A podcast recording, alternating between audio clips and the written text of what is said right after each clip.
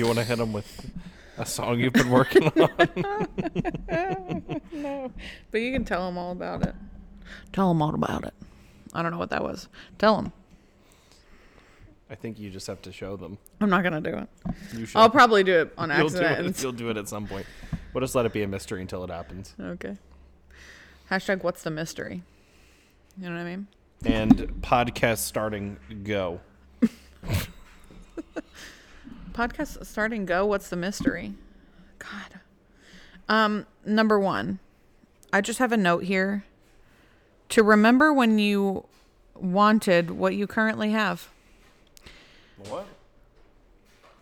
I just made a note here for us to remember when we wanted what we currently have. Okay, I got it the second time. Yeah, so like if you're out there, just try to think for a moment about a time when you wanted what you currently have. Sorry, oh, my legs. wow, you have beach legs. You said I'm wearing my short shorts today. No, I just I was sitting. Just be thankful is what it is. Because at some point you were wishing to be where you are. Mm. Now you're here. Or what Billie Eilish taught us. Oh, have you finished the whole series yet? Of what? The book. No, no I have not. Why are you laughing? Um, Where even are you? I'm pretty close to where I was last week, honestly. That's not I good. made no progress. This says questions for only after BB has finished the whole series. Do you think it was going to be? So I have Today? to I have to wait on that one, I guess. Yeah, it's going to be. Yeah, but I'll never remember to wait on it. You could set a remind. I'll set a reminder. But we'll never go back. Well, no, I'm saying. Do you have the questions? No, it's a TikTok. Send it to me. But hold on, send it to me There. as a link. No, I got it. I'll do it. I no, I it. already got it. No, I got it. Okay. Tho- you, those are the questions. Yeah, the question is your face.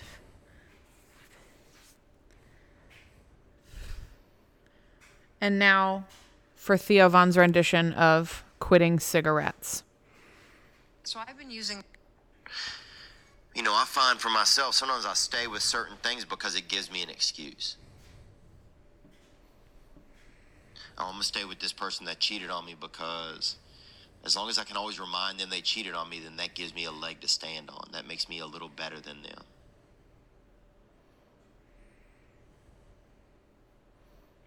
Or I'm going to keep drinking or I'm going to keep smoking cigarettes because as long as I as long as that's my problem, and as long as I keep going in circles of trying to quit smoking or not smoking or whatever, as long as I keep that little problem going, I'll never have to deal with whatever my real problem is. As long as I keep this little goldfish in the bowl, I'll never even have to really see what the shark is. So I just keep bow. Yeah, I'm trying to quit. I quit for a few days. I'm back. I quit. I'm I'm back. I'm Um, I think I sent this to myself. I'm pretty sure. For the reason of um, I think we should do more like uber silent, long-ish pauses because it really drills a point home. He's like talking like that, and he just keeps talking, and in It that a- pause, it it's ha- like. it happens a lot when you do it by yourself.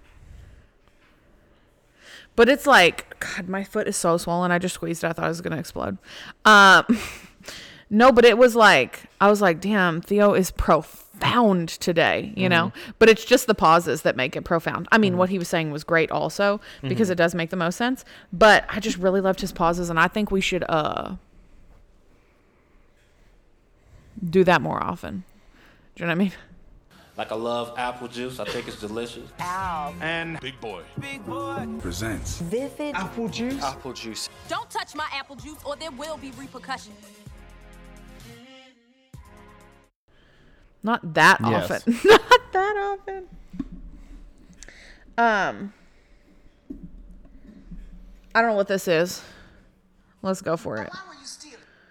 Okay, so Motion sickness is basically a disagreement between your eyes and your ears about whether or not you're moving. I read this in a BBC Science article. So when you read in the car, your eyes are telling your body that you're sitting still, but your inner ear is telling your body that you're moving, and that tricks your body into thinking that it's hallucinating. And so it assumes that you've been poisoned and it triggers a nausea response, which I just think is so interesting. But I wish I could read in the car because I can't even like check a text. Isn't that that's fun? Mm-hmm. I did not know that. Like it I knew that it was a disagreement between eyes and ears, but I had never heard it put in that way. Of um, He's just so tenderly cleaning his tail. don't notice it because now he's self conscious about it. I don't like how he holds his tail sometimes. He's self conscious about the fact that now he's gonna do it on. Don't talk about it anymore. Um, I'd never heard it put as like because of the effects of that, your body thinks that it's hallucinating because it can't make sense of those two truths that you're still and moving, and therefore it assumes it's being poisoned and makes you nauseous, nauseous so you can get the poison out. That is a good That's take. That's crazy. Is that for real though? She said she read it on a BBC Science article, but also that seems too like hold on. intelligent, what? like your body. No, I, I think bodies are the most intelligent, for the most part. Um, no, but uh, re, uh, you know, one of my pregnancy symptoms is um, I can't stand old people. I guess I'm pregnant.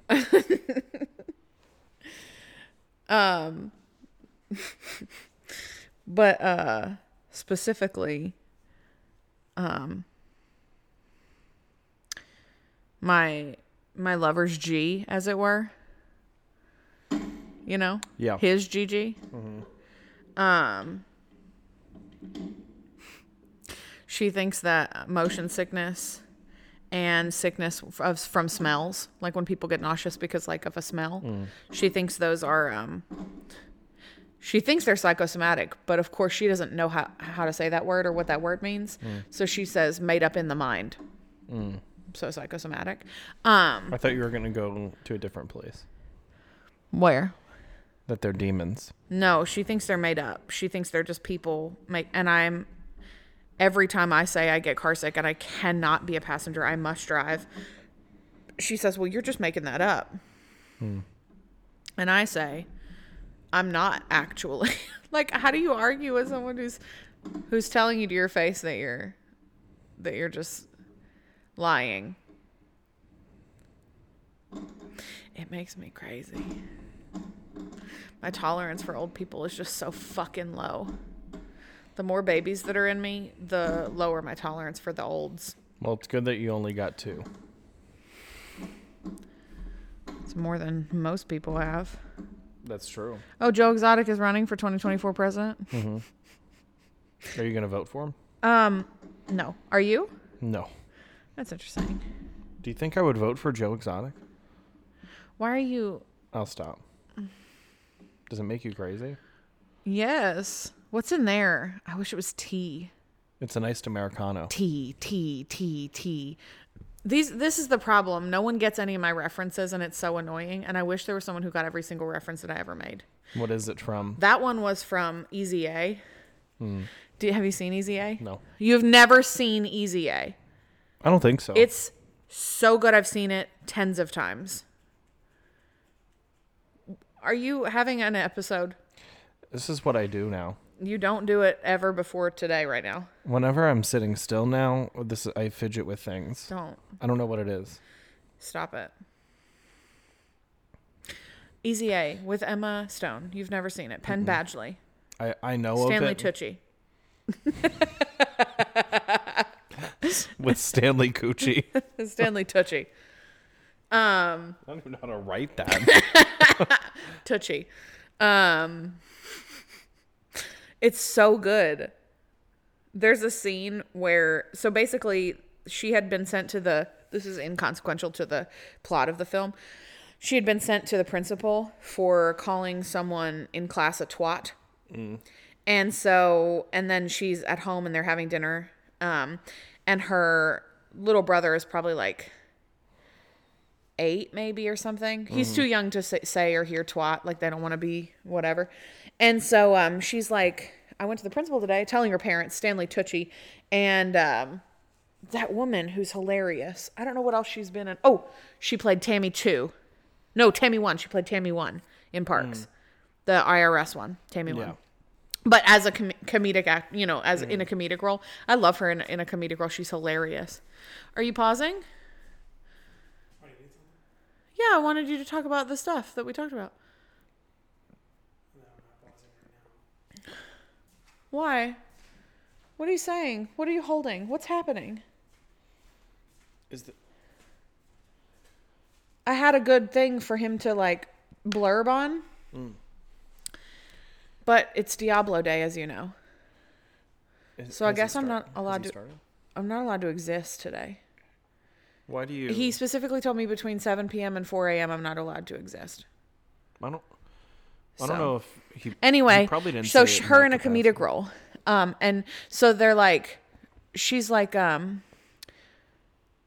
they're like trying not to say the bad word in front of the little kid, and she's like, let's just say it's a bad word that start, uh, it's a bad word, and they said, um, they said, well, what's it start with? You know, they're like fun parents, and they're like, what's it start with? And she goes, T, and the that woman goes, T T T T T T T T T T T T, but just keep, doesn't stop and isn't trying to guess. She's just saying T, and then and then Stanley Tucci says something funny, and then she goes, Toi T Toi Fair niche and then she's like you're just saying noises now. They're not even all starting with t.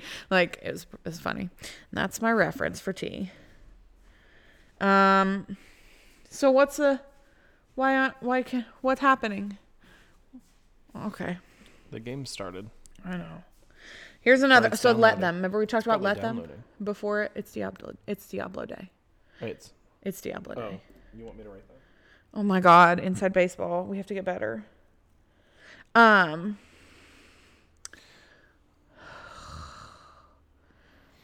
Let them. Remember we were talking about let them? Here's the Yeah. video. If somebody want to walk out of your life, let them go. I sent- If you know you done done everything you can do, you done sat around. You and done done it? The best man or the best woman you could be, and they still want to go. Let them go. Whatever they running after, they'll see what they had in a minute, but by then it's gonna be too late. Cause you'll sit there and you'll go. Cause half these people you be sitting around crying about it, worry about two, three years from now you ain't gonna even remember their last name. If somebody wanna walk out Um, of your life, And then there's like a little um Here, hold on. I have one too. Oh, you have a same one? Okay. let them theory. I freaking love this. If your friends are not inviting you out It's to brunch lady. this weekend, let them. I have the If same video. the person that you're really attracted to is not interested in a commitment, let them. If your kids do not want to get up and go to that thing uh, with you this week, let them. So much time and energy is wasted on forcing other people to match our expectations.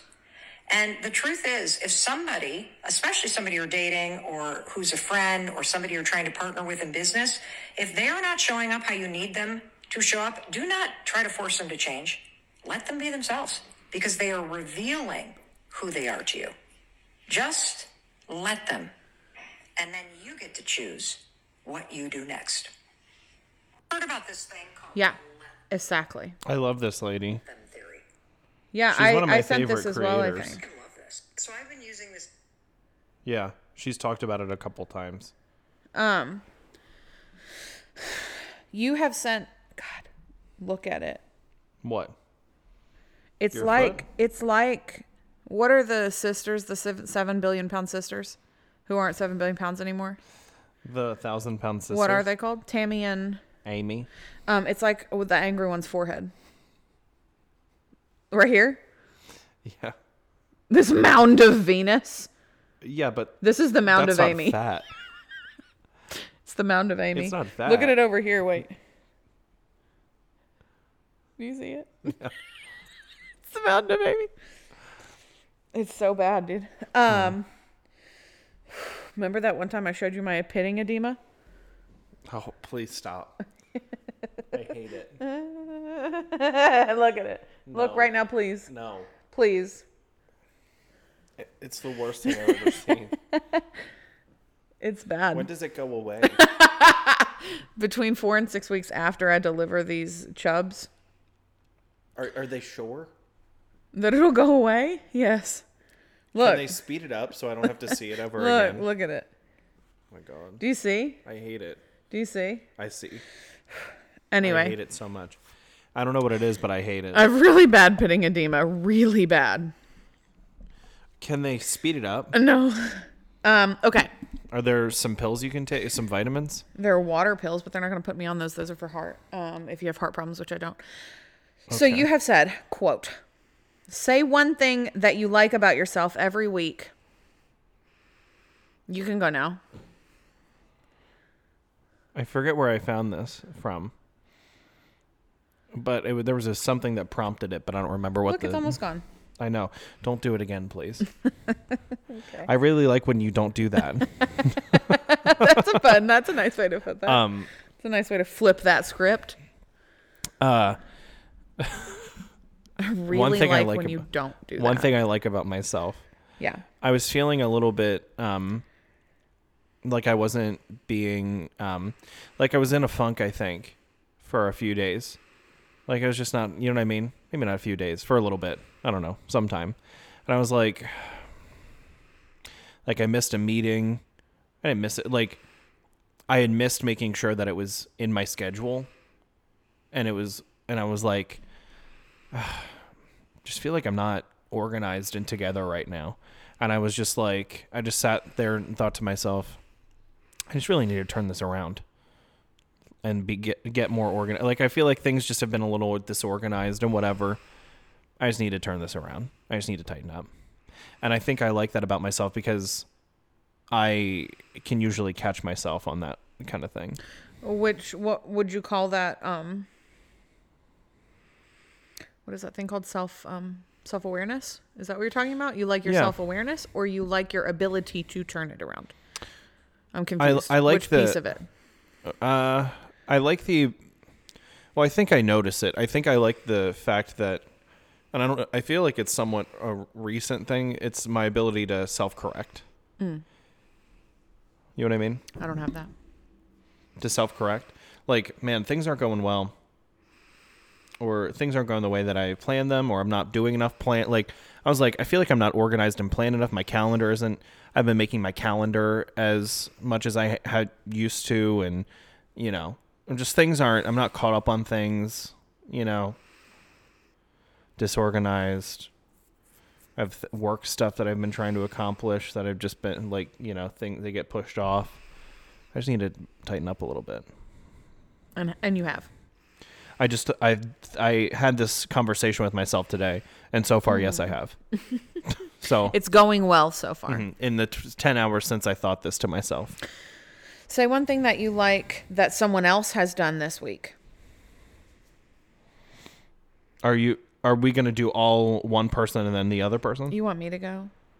It's for both of us every week. I hate everything. Say one thing you like about yourself this week. Do you do you want to? Should I do all of them and then you go, or should I do one and then you do one? No, we'll go back and forth, but I don't have anything. Something that you like about yourself? Why? Um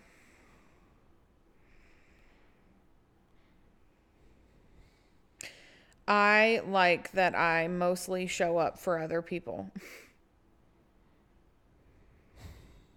mostly. When it's important. When it's actually important, I show up for other people. I do the stuff they need me to do, even if I really don't want to. That's good. Mm-hmm. And now say one thing that you like that someone else has done this week.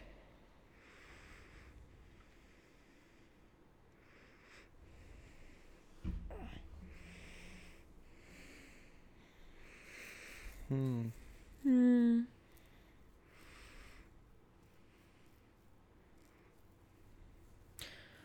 I'm trying to think in what capacity I was framing this. Some one thing that someone else has done this week. That's positive. Say one thing you like that someone else has done this week.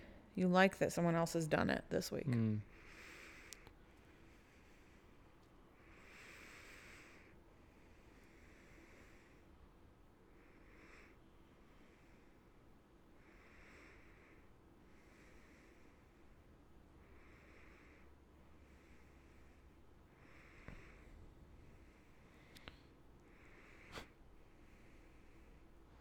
Uh, you know, that that some things have changed in my life recently. Oh. That's a good one. yeah. Um, if you want to hear more, get our Patreon. uh, That feels negative though. I want to be positive.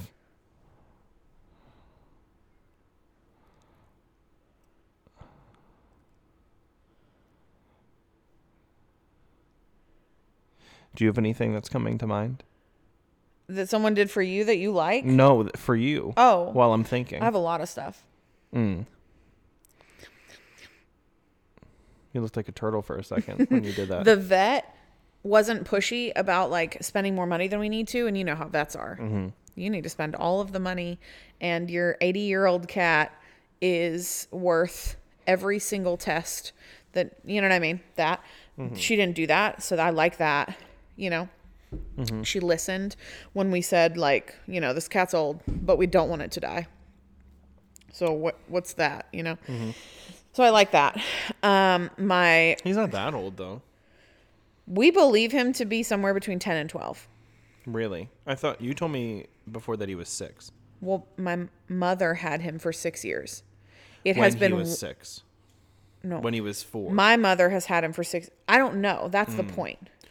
He is a que- so the starting age is question mark, where he had had a whole life with one person, Mhm. gone to the shelter. My mom got him at question mark Mhm. age, had him for six years, died. I have now had Can- them for one year. That's seven years. Plus question mark. So seven plus question mark. And I would assume, and when my mom got them, I will also say this: they looked just like they do now, as in they they were not, they did not ever look. I, I saw, you know, because I've seen them since she mm-hmm. adopted them, and when she adopted them, they did not look like younger. They didn't look like kittens. They looked exactly the same as they do now. Mm. So whatever full grown age looks like, which I in my head think is like when a cat gets to what, like three, they stop looking like, I like babies. two. So Honestly. so if seven, so they could be anywhere older than nine, but we would have to assume. I mean, an old man had them, so I would assume he had them for more than two years. Mhm. I don't can they know do that. some? Can they do some te- like? They can look at his teeth, but I mean, they're not. They it's not. It's not going to be accurate. Mm. It's just a guessing situation. But They should be able to figure that out. that the the vet thing was nice. Um, my lawful mother, my mother-in-law, that is, Mhm. brought me a bunch of stuff. Like I don't know how she gets it. She has some hookups somehow, somewhere, with people who like donate food. Mm-hmm. Which I'm gonna be honest with you right now, it does feel like I'm stealing from hungry people because I'm not hungry and I can afford food. So like it feels like those donated items should go to people who can't afford food. But alas, they came to me. But um she has some kind of hookup with some someone in her life. I I literally don't know who gets like free food Mhm. from places like like like gr- good Grocery grocery, stores. stores. and like also um like like good gas stations. don't don't eat the hoagie over the body. You know what I mean? Mm-hmm. I'll try Um, again with you. like that. And so she brought me a bunch of breakfast sandwiches that were frozen Mhm. from there, Mhm. and also some cinnamon bread. I ate the whole loaf in two days. I love cinnamon bread. I love cinnamon Like bread, the and it was the Pepperidge good Farm? one. No, no, no. It was like the it was, Yeah. and it was like It's- brioche style, soft, mm. and like I I like the Pepperidge Farm. Just I mean, I would I would spring This- for something better. Yeah. But I'm saying on the regular, that's good I too. don't have regular. I don't. I just do toast and then I do cinnamon sugar on top. yeah, like but butter you know what I'm and cinnamon talking sugar. about. the I do. cinnamon- I the do. I do. I do. But that's what I. has it. No, but that's what I am talking about. It was like a. It was either brioche or like you know, Mm-hmm. really soft, really like sweet, and the swirl, you know.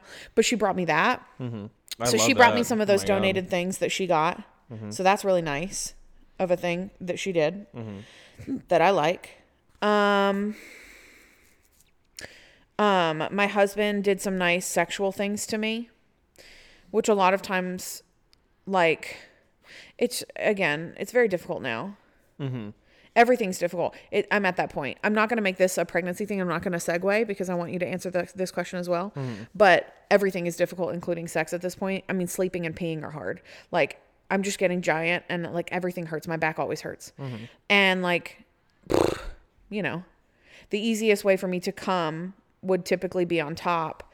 And it's just, it's like, it's like trying to lift a prize hog above your head. It's like, you, can't- you can't do it. Can't be done. I have to like, I have to better- lift my whole fat belly, which is hard because it has at least like at this point, I would say probably nine pounds of just baby, not including everything else the weight of Mm-hmm. fluids, placentas, organs, etc. Blah. My whole belly onto him, and my belly button is near his tits. Like that's how big my belly is when I'm on top of him. Like Yeah. that's not pleasurable for anyone. I think you know what I mean. Like, and then like, and then like the like longer I can't make it happen for myself while I'm up there, the more discouraged I get, and then I just start to weep. It's just like it's so fucking awful. So, but he did some really nice stuff for me. Like he like let me wear the blindfold. Not like that I'm not allowed to otherwise, but I like when it's initiated from not me because when it's me, it feels selfish. It's like I don't want to fucking see you. I just want to come. You know what I mean? But when somebody else hands you the blindfold, it's like, oh, what am I, a princess? You know what I mean? Yeah. so like, I feel the same way. I feel like you don't. Um, oh, I'm a princess. So he handed me the blindfold and then like he did stuff to me where I Uh-huh. just got to lay there. It was so nice. It was like a spa but for sex. so so spa. so that was the third nice thing um that someone did that I liked. Mm-hmm. Um this week things that happened that I liked. or something someone something that Someone did? that was nice. That was nice. I mean, I got to see my friend this weekend, and that was nice. Even if I was like, oh, I don't know, like whatever. Who'd you get to see? Sammy Sosa. Oh, really? Yeah, she came down and um, we met, and we went to see the machine. Oh, awesome. And we went to lunch, or it was brunch. It was breakfast lunch. We got breakfast at 1 p.m. um, at a really delicious place. It's really good. Um, we should go, but oh, um, so that was nice. She like wanted to see me. Did you ever work with this person?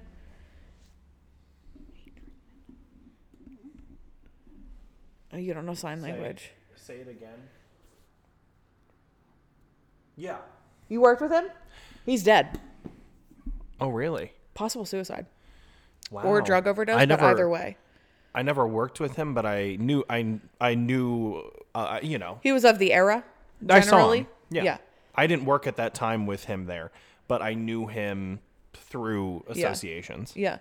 Yeah. That's I hung out though. with him many times. we He used to go from New York. California. Or yeah, yeah, yeah. yeah. I After remember that um, guy.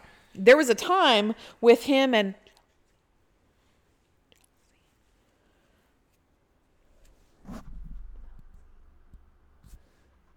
short little blonde. Chelsea? Yes. I don't know that person. It doesn't matter. She was amazing. So you don't know her. Her name was Chelsea. Um, um, Yeah, I but didn't there was a her. time with him and Chelsea, myself, Sammy Sosa. Mhm. We would close and we would go to that bar by the liquor store. Oh yeah, yeah, yeah, the yeah, sports yeah. bar. We Yeah. would go there after close, um, on like the week weekend nights or whatever, like Thursday, Friday, Mm-hmm. Saturday, and we would just like get drinks or play cards or whatever, like Mm-hmm. the four of us, and like he, Sammy Sosa, and myself, um, did two, uh, of those rooms. Escape rooms. Yeah. The three of us did two escape Mm. rooms, like, you know. Like I we weren't like best friends, but we were friends. My uh, my mom's uh, coworker died. She was in her forties, and she was short of breath over the weekend. Ugh. Blessings upon the house. She was uh, short of breath over the weekend. Um, went to the doctor on Tuesday. They were like, "You got bronchitis. Um, here's some stuff." And she went to bed, never woke up. Oh my god, I bet your mother is like freaking out. Yeah, she has PDA. What? Pers- it's personal death awareness.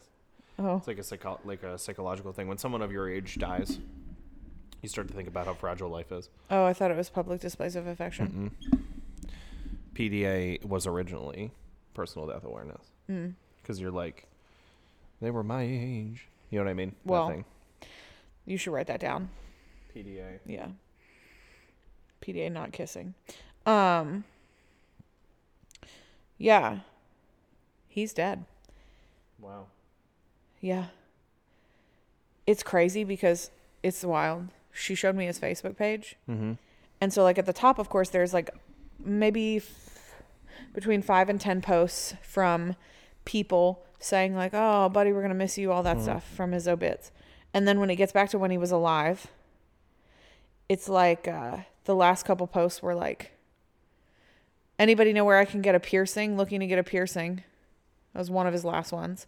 And then right before that was like, I wish depression wasn't a thing. And then like right before that, it was like, you know what I mean? It's just like wildly sporadic. And it was like, yo, I don't know. It was weird. It was weird. But nowhere does it outright say it, you know, whether or not it was like drug related, whether or not it was suicido, whether or not, nowhere does it say. So. Yeah. But like a couple of the people that were like obitting said something to the effect of like I'm so sorry, Mhm. which makes me feel like it wasn't like a car accident. You know what I mean? Yeah. Like that's you can't be sorry about that. Mhm. You could be sorry you weren't there for someone. You could be sorry they felt some kind of way, but you're not going to be. Oh, I'm so sorry that that car wasn't. Pay-. You know what I mean? So Yeah. I don't know. I don't know the situation, but isn't that wild? Wow. Um, What's your answer to the question? Um, that uh you like something someone did. I um liked my um, boss's response to my missed meeting Mm. because I was like, like, I was like, oh, this is gonna be a situation, you know, because I'm like developing or whatever. It's like, you know, whatever.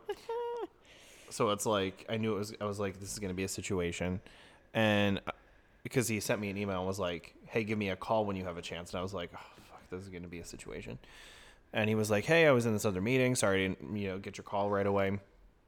And I was like, "Yeah, I'm sorry. It was just like the scheduling thing. You know, it was missed." And he was like, "Yeah, I wasn't sure because the invite, whatever." And he was like, "Yeah, I figured it was just some kind of scheduling thing. It's not like you to have these kinds of things, so I just figured it was just like a a mistake, Like a one-off. Yeah." And I was like, "Oh, that's nice. Mm. Made made me feel better about the situation." Unlike my missed meeting, I- where I strolled in 45 five five minutes before the end of it. Yeah. And the person was like, someone want to catch her up on everything? And everyone was silent. And I was like, yeah, so, um, it was just, Uh, not at all like that. do you remember? That's Yes. And I was like, I remember being near tears. mhm. But like I was going to text, but I was like, I thought that, I thought it was like uh, something. I like I it- was purposefully not invited to the meeting. I mean, yeah, that's what I thought. Because then I was like, then I thought it was going to make you upset that you weren't invited to the meeting. I was. It was just Nope, I was supposed to be there. Here's And I was thing. slept. Your workplace shouldn't be that way. No. it was um, afternoon. It was twelve. It was at twelve. I was asleep. I remember the times. Here's where we are now, though. So dreams do come true. Um, what else? Were there other things that you liked? Yeah, Okay. I was uh, driving on our trip Uh-huh. Recently. Me and my partner. Mhm. Uh, It makes it sound like a man every time you say it. I know you don't care. I'm just saying. whatever. I, everyone guess. When I, Guess. um, speculate wildly. Watch this. What are you doing? I'm gonna see how my feet are just crossed Uh. naturally. Okay. Do you see that they're just crossed naturally? So, okay. Somewhat. Yeah. You can see my, both my feet right now. Yeah. Now look at my bottom foot. The dent. Do you see the dent? I see the dent. Do you see the pitted edema dent? I know. I hate it. it's crazy. Keep going. I'm Wow. sorry. Um, I was getting angry because a couple things kept like I had like, okay, we're gonna do these things and then we're gonna go, and like at every turn, those things didn't happen in the way that I expected because my car, I was gonna get gas, but my car had some bird poop on it, and I was like, I'm gonna think about this the whole time while I'm driving. I have no way to assuage the bird poop other than just go through a car wash real quick. We're at the gas station. Use that thing. The thing, uh, yeah, but I was like, the gas station happens to have a car wash. Oh, fine. No problem. And I was like, okay, it's 30 cents off if you get a gas or if you get a car wash with your gas. I was like, cool. I'll do that, no problem. And I did it, and then it gave me $1.21 of gas and then cut me off. And I was like, what happened? What happened? And it was like, it was like authorization limit reach, which I was like, that can't be accurate because I don't have $1.21 and then I tried it again, and then it didn't work at all. And then she tried, and it also didn't. And I was like, whatever. I'll just do the gas with the app the way I usually do with the thing with the place Mhm. here. Did it, worked fine. And I was like, you know what? I usually get 20 cents off. It's fine. Who cares about the extra 10 cents? I'll just get in the line for the car wash. Get in line for the car wash. And it's like, it's like monthly member pass or you have to go inside buy the car wash from the people inside because their screen's not working and i was like this is making me crazy. And and i was also already a little bit heated. I wasn't angry yet but i was a little like because we wanted to get chick-fil-a breakfast and we got chick-fil-a breakfast and they were like you know what? We have to we have to cook some stuff. It's to be five minutes. Um, we'll bring it out to you. It took 15 minutes and i was like give me something. You know what i mean uh, i didn't say that but i was like you know Like two milkshakes for free, or or something give me some extra chicken minis you know or just two milkshakes. but it took super long, which is whatever. And they also didn't give me anything, which is whatever. And then I was getting frustrated because like things kept not working, and I was just like, I work so hard every day to make moments right for people, and everywhere I fucking go, everything's wrong. And was no one's making angry. moments right for me. Yeah. No one, no one's making my moments right. Where's my I understand. You don't get one. That's no the point. existe? That's the point. That's well, yeah. you I was one? just getting Go to your second place. pass. um, but yeah, I was just getting frustrated, and she was nice to me, and helped uh, calm me down, and I was getting upset and angry. We did a paddle boat. Mm. It was too small. I, I was too big for it. I should say it, it wasn't too small for me. I was too big for it. I mean, I could kind of do it, but also my knee's been a little weird. I don't know what that's about. Should I go to the doctor for it? Mm-mm. What should I do? Oh, what's wrong with it? like when I kneel, like if I if I kneel on it and get up, it's kind of like tight and like painful. And then also if I like kind of squat a little bit and then stand up, it's painful. And then sometimes if I'm just walking a lot, it's painful. What do you think that is? Only one? This one, my right one. Let me ask you this: Do I need a knee replacement? Not yet. do you think I will? Probably Why? because not a knee replacement, but if you um, pop that tendon, it's gonna hurt like a motherfucker, and you'll need knee surgery. What do you think it is? That what do you think it is? Could be that. Um, I don't know. It could be a lot of things. Uh, me myself be- personally, I would add in some ghee or some some kind of joint supplement. A ghee is clarified butter. You can add it to What your I- coffee. You can add it to your Oh. foods. Ghee is um, a natural uh, lubricant, joint lubricant. Mm. It works for all of your joints. What else? uh, What else can I take? Because I don't know where to put that. Where should I put? I don't know where. I don't. you I don't need a lot of butter. Instead of okay, so instead of that, take um, the supplement. Hold on, honey. Um, he takes it. Hmm. Um, honey, honey. we can ask him after. He's he's in. He's doing a thing. Don't don't interrupt his thing. He's been excited for this.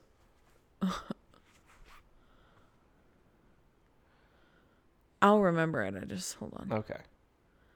Glucosamine. Hmm. I just had to look up. What, Does that work though?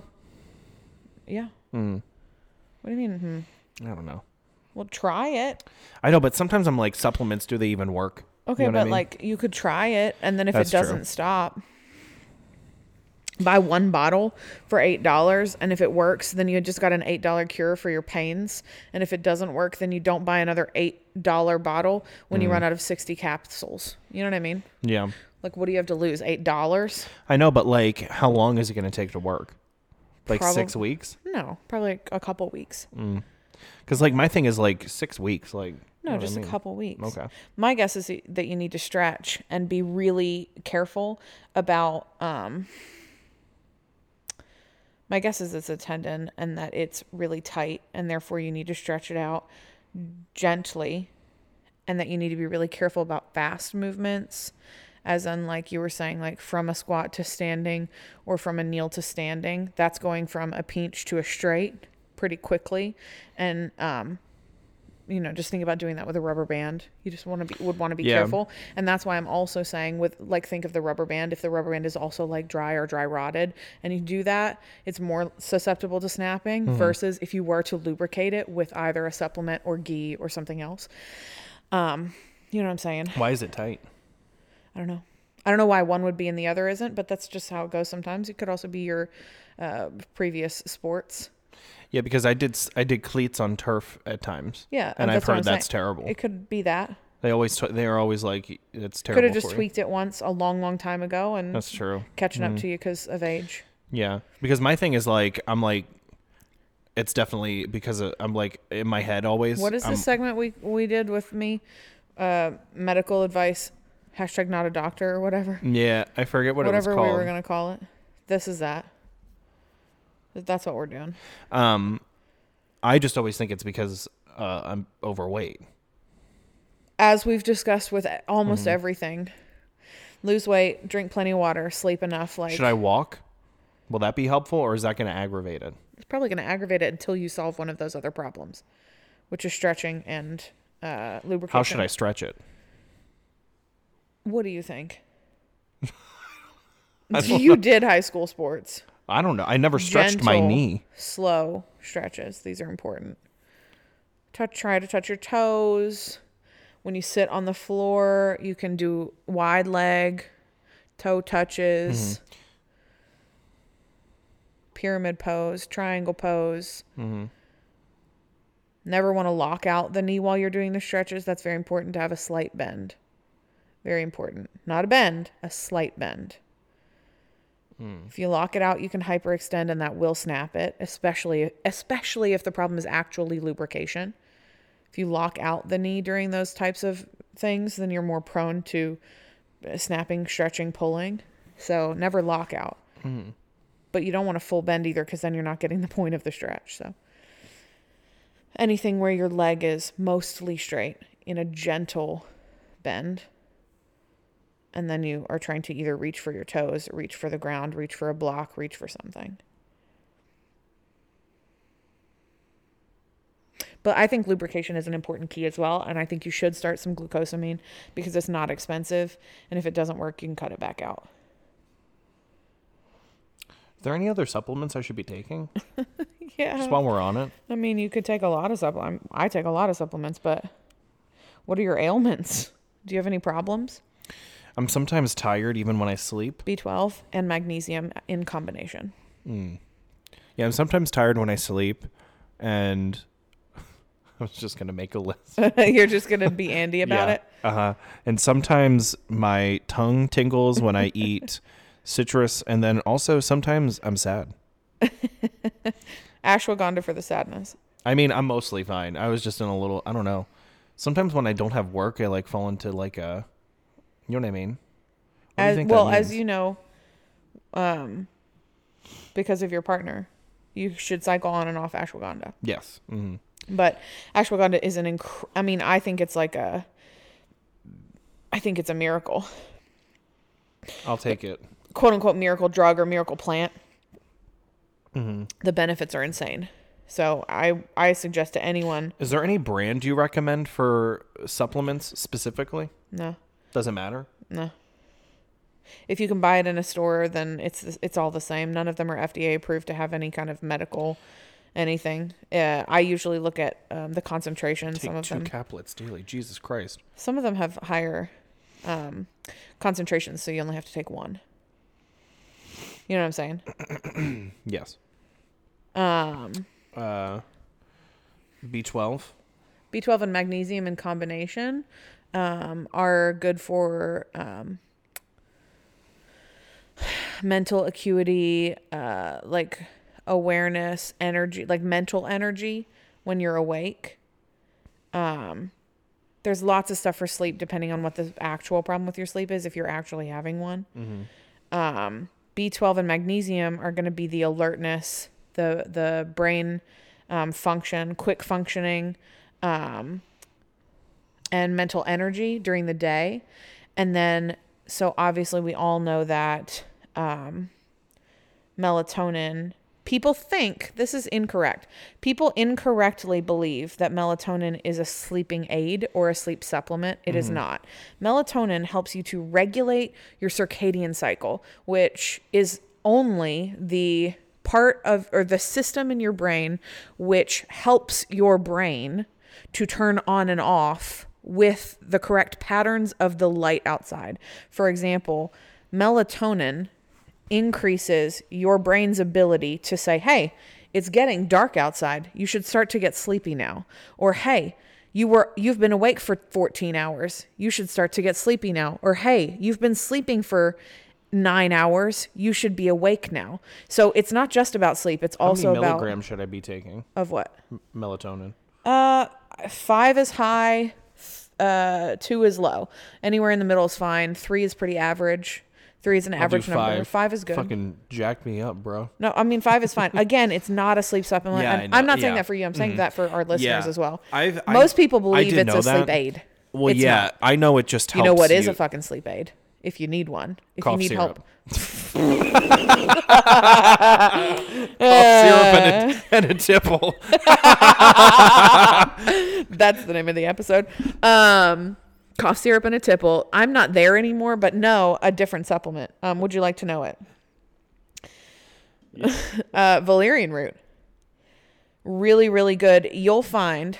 So, anybody listening out there, if you have gone to kind of the uh, like the sleep aid aisle, but not the Mhm. sleep aids. You know what I'm talking about? The ones that are natural, that are Mhm. like, oh, the nighttime gummies. You know, Yeah. those that kind Mhm. of shit. The ZZ gummies or whatever. These all boast to have uh, the following things. They'll all have chamomile. Hey, I don't want to be aggressive. Have some fucking tea. Like you don't need it. It's Do you not, like the sleepy time tea? Does it taste good? Not really. Will I drink it? Yeah. I like the mint. I don't like the regular sleepy time Yeah, tea. because I it tastes the- like nothing. It's it's like yeah, flavorless green. because I accidentally got the regular It's standard. nothing. It tastes terrible. it tastes like nothing. Yeah, it's not good. My partner it doesn't like bad. tea. My partner doesn't like tea, but she liked that tea because it The regular? Yeah, because but it, it's because there was a lot of honey in it. Oh. it was basically honey water. Yeah. when when I was done, so I was like, this tastes terrible. Yeah, you know what not- I mean. the- the and I kept just doing honey, and I was like, does this taste? It's honey water. Good, and she was like, "Yeah." Just- it just became honey. Um, no, valerian root is is actually really good for like helping you fall asleep. I fall asleep immediately. Uh, my head hits the pillow, and I immediately Oh, fall so asleep. So you don't need that.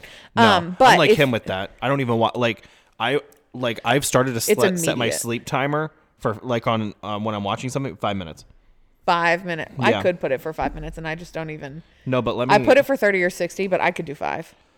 Uh, let me see. It, it can tell me when I fall like my sleep because they always tell me my sleep latency is bad. Oh, it said 15. Oh, that's probably not right. Well, it's also when you note if you're not noticing the TV turn off, then it's sleep latency minutes. yesterday night. Two minutes. that's the time from when you put your head on the pillow until you fall Yeah. asleep. Night That's- before 23. I don't believe that to be That's true. That's nice. This is nice. Seven minutes. Three. 29. I don't believe that. 16, 3, 3. Yeah, I don't. I'm out. Oh. Yeah, that's not. That's That it always tells me that means that I'm too tired. But I'm, I don't do a lot of strenu- strenuous strenuous things. sometimes. what does it mean when I don't say my words correctly? it means nothing. Can I take a supplement for it? No, Can I take should I take ginkgo biloba for it? no. Um, if you're looking for something to help you fall asleep out there, it's valerian root. Um, if you're looking at the back of those gummies, you're going to see valerian root is in it. Ashwagandha is typically in it. That's a mood stabilizer. Um, but it also is uh, helps reduce cortisol levels, which is stress, your stress hormone. Um, you're also going to see passion fruit or passion flower. That's uh, very often found in things Oh, that'll help you sleep. The namesake of our podcast. Apple juice. Mhm. Well, the drink we used to have. Yeah, Padge. The Padge, a Mm-hmm. passion, passion tea apple juice. Yeah, oh, so fucking good. Um, you really want to have some wicked dreams. Get pregnant. Because I had some um, crazy dreams the other night that were kind of realistic, but I don't we, should- we have them. to start recording them again. I can't remember them. Oh, I've almost unplugged everything. oh my god, uh, God, aw. They canceled that show. Do you know? Why? They just canceled it. I need ice water, and they're They canceled uh, that one and the uh, spinoff why? because Netflix is a burning pile of garbage. Yeah, Canceled everything everyone likes, and then they charge everyone more to watch. Yeah, it's it's ridiculous. hey, It's cancel crazy. Stranger the last season of Stranger Things while you're at it. It's you know what I getting mean? crazy. You have no content. You know what I mean? All the content that people like, they cancel. It's getting insane. Um, I, I told my mom read the Netflix thing as soon as they like log us out or whatever. I'm not getting it. Fuck that. You were I'm not- like, find some wa- some other way to watch like, Gilmore she was like, Girls. "Can I pay Al eight dollars to keep watching it?" I was like, "I get that's up to you." I was like, "You can figure that out." I was like, "I'm not doing that." She can't survive without Gilmore Girls. I told her. She said, "I." She said, "I can't sleep without having the Gilmore Girls play," and I said, "You can." I said, "I." I said buy to her her, the box set. I'm this the not helpful because then you have to buy her a DVD player for her bedroom. Yeah, I said, why don't you just try to just fix the problem, which is your sleep? Mm-hmm. I said, you haven't had a restful night of sleep in 15 years Yeah, because you, wake up every hour. She needs many things. And she that. said, she said, this is just the way I am. And I Mm-hmm. said, then I, I can't hear you complain about it anymore.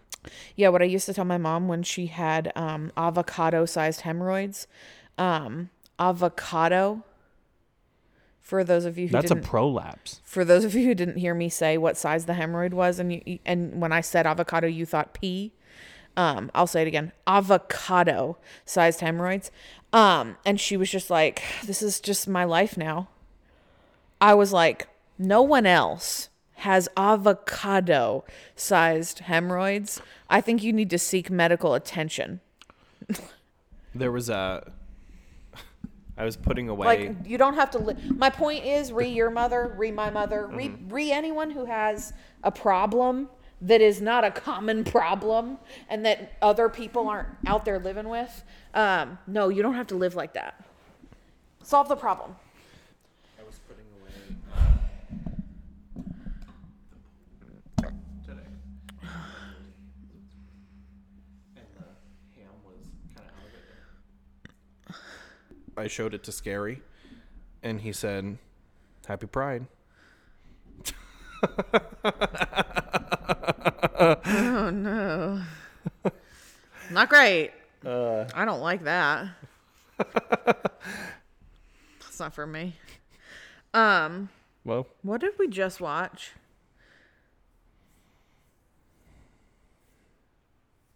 There was something that Rosie Cotton and I just saw, and it was a sexual thing, and we were both like, absolutely not. And we're both so open and fluid. The prolapse stuff is horrendous. No, that's awful, but it wasn't that. I genuinely don't remember, but we were both like, no. er." Um, okay, let's see. The next one. Ready? Next one. Here we go. If you want to strip fat off your body, get in cold water three to six minutes a day. The majority of the benefit comes from something called a cold shock protein. These are reserve proteins that are in your liver. They're dumped into the bloodstream in an effort to save your life when you put yourself in cold water. So it forces all the oxygen into the core and up to the brain, and you, you get an activation of something called brown fat. Remember that the definition of a calorie is a measure of heat. If a calorie is a measure of heat, then this means that when heat's leaving your body, calories are leaving your body. So if there is nothing, nothing, no amount of exercise that comes anywhere close to immersing yourself in cold water. If you want to We have talked about cold shock proteins before, and I just really want to do them. I just feel really strongly about doing them. I think I want to do it too. Yeah, I feel really strongly that, you know, it's the same thing as the supplement thing that I'm telling you. It's like if it doesn't work, then I guess we'll, you know, we'll stop or whatever. But if it does work, how fucking dope, you know? Like that's such an easy way and you know, I mean, if you think back like evolutionarily to other cultures and shit, like a lot of the cultures that were really high muscle had either forced cold shock or not forced, as in like, you know, either they were poor and couldn't afford to warm themselves in the winter, or they got into very cold water, like, you know, in Nordic uh, places, Slavic places during the Viking eras, you know, one might get off your long ship uh, in order to storm a fucking beach or something, you know. Um, but if it doesn't work, it doesn't work. But I think I really want to start trying to do um, cold plunges after these babies come out of me and see if I can't uh, do some uh, cold shock proteins. Um, you know, you want to try them too, you say? Yeah, I saw that uh, someone. Can you grab a water? Yeah. What do you want? What I want is that um, liquid death tea, not sponsored, but um, I shouldn't have that. I should have water. I'll have a lemon, please. Left. Yeah. I love the little log cabin one. You do? I I don't care for that one, but thank you. I like most of the stuff. Um, you want to try cold shock protein as well, Um, or just cold plunges generally? Yeah, I saw a easy way to do it if you're not a rich person. And uh, oh, speaking of that, I, th- I need to take the heartburn pills. Okay. That's another thing I need to do. This Put that in your thing with your supplements. Such a huge Amazon order I'm about to place. yeah, my just to sorry to circle back. I do want to start going back to the gym, but I'm nervous about this knee situation. Start your th- supplements and be gentle. Should I just like walk on the treadmill or do the Elliptical is good for the knee. That's gentle. Um, What about that bike that you sit on? Not the, bike? Yeah, Yeah. I could do that. Yeah. Not too hard though.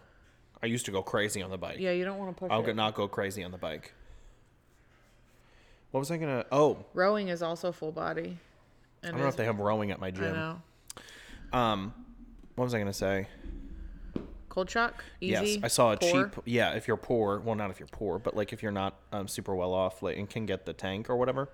Um, this lady just freezes uh, half gallons of water and puts them in there as like a thermometer or whatever. Hey.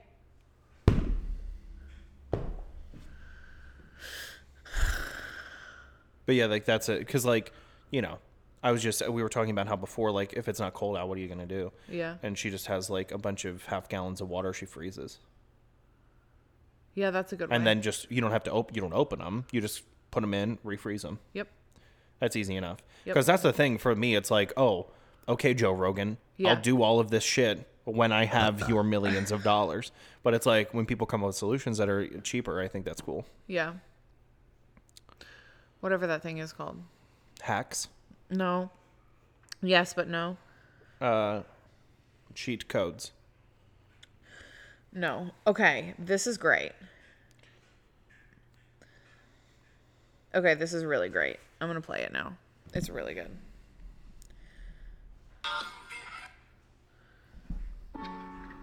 If you awaken from this illusion and you understand that black implies white, self implies other, life implies death, or shall I say, death implies life.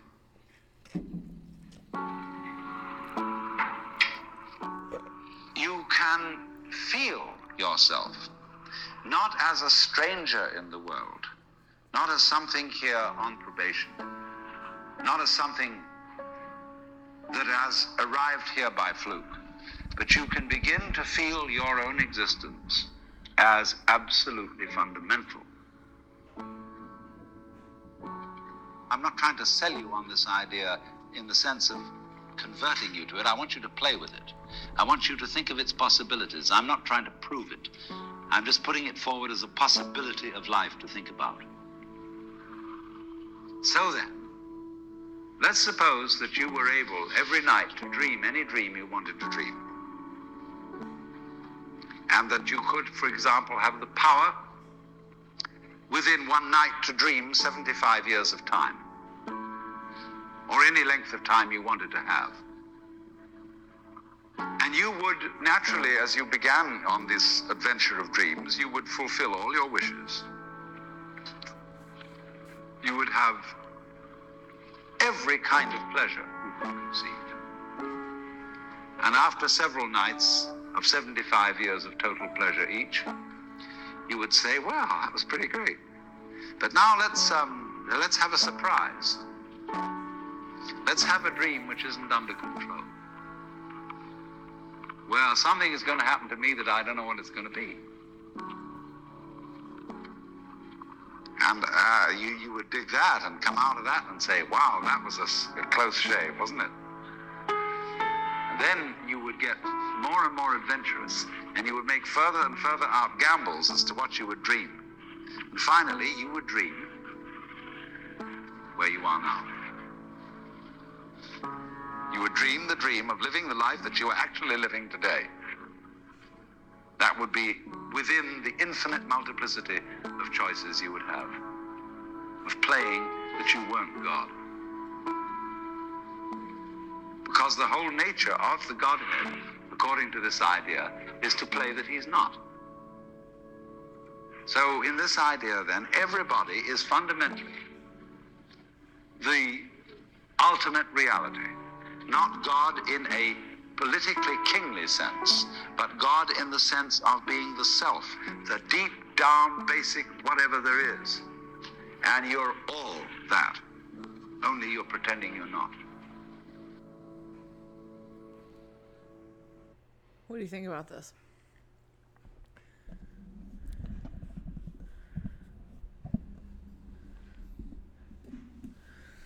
I enjoyed it. there was about five seconds in the middle where I clocked out and started thinking about outer space. That's what you do. And then I came back and I liked it. Um, What do you think about it? I wrote this afterward. It's like playing a video game and playing yourself. You wouldn't. Even in Sims, you give yourself a better house or better ways of making money or better ways of spending your time. God would never choose to play God. And in that sense, we are all God because we would never choose to play ourselves. That's what I wrote afterwards. Mm. But I guess like the thing I liked about it was like ah, so interesting. You can I also equated it to like Inception, right? Like how when they went into a dream within a dream, whatever, blah, they got to a place where they had a whole life together, remember? Mm-hmm. And it's like that. It's like, okay, if you could, if every single night when you went to bed, you had like full control over your dreams, he's right. For the first however many nights, maybe longer than a couple days, maybe a week, maybe two, whatever, you would dream perfect versions of life. Like you're, you know, you would play God in the sense that you would make everything exactly the way that you would want it and it would mm. be awesome. But at some point that gets boring, right? You'd wake mm-hmm. up and you'd live your normal life and you'd be like, "Oh man, what am I going to do tonight?" I like I don't know. I want to get like let's get a little crazy, you know? Mm. Like maybe this one will be like a little oh, maybe something's going to happen, you know? And like you have a whole life of every night to dream that, right? At some point you're going to stop dreaming the boring stuff. You're going to stop dreaming the the perfect world and you're going to start dreaming surprises and maybe consequences and maybe fears just to feel something. And I like that he says like at some point within the multi- multitudes, the multiplicity of possibilities, you would dream exactly the life you're having now. Because if you had the choice to play God, you would never dream about playing God because you already did it. Mm-hmm. You know what I mean? You you already could have it. Yeah. I don't know. I just I really Alan Watts is like he was something else. I think um also it's uh yeah. I think in the beginning it's, you know, the fact of you I mean, it's I think everyone kind of understands the whole like you know, you can't experience, you know, happiness without sadness. Like if you eradicated all sadness from the earth, then there is no true happiness because there's nothing comparable. You know, As above, to so compare. below. Yeah, I mean that's kind of what he started off with, and I think that's kind of, uh, you know, a, a part of our existence is to have strife and, you know, negative times or feelings or situations. I mean, it does come from a bit of a place of our. Li- I mean, our lives aren't necessarily the hardest lives that you can have on the earth. So it's like, you know, we can kind of say like we've had some strife, but you know, it's good we had it so we can enjoy what we have now. Well, some people never stop having strife or, you know, whatever. So there's that too. But I mean, I, I do think it's true if you don't understand that you can't enjoy what you have if you never if there wasn't a time when you didn't have it, you know? And I think if you were to have a like you said, if there was a situation where you could have everything you wanted for always, You'd get bored. forever, everything you wanted always forever, it wouldn't be interesting. And yeah, That's what I think. Mhm. Yeah, he's just a genius, though. I mean, even I mean that was Mhm. probably I don't know when that speech was from, but I would Mhm. guess the 60s or 70s. You Mhm. know, I just yeah, he's a genius. Um, next, A guy named Steve said, Get a date with your daughter. And I was like, I've never pursued her like I would pursue a woman. So what would make this even different? Women want to feel safe, they want to feel seen, they want to feel heard, they want to feel acknowledged. I'd never given her that. I treat her like a three-year-old. She's 15. So in that moment, I declared who I was gonna be. Instead of, I hope she sees that I've changed. I created an identity that no one modeled for me. And I said, I am the most powerful representation of who Kylea will marry one day. Whatever those words were had me thinking different, speaking different, doing different actions. And within two months, she was like, Daddy, you're different. So that was a trust the process. I casted a vision and claimed who I was. By me claiming it, I created this portal. And then just by me voicing it out, I started day by day working towards that consciously and unconsciously. A guy named Steve said, Get a date I don't like a lot of this, but I like the um the idea that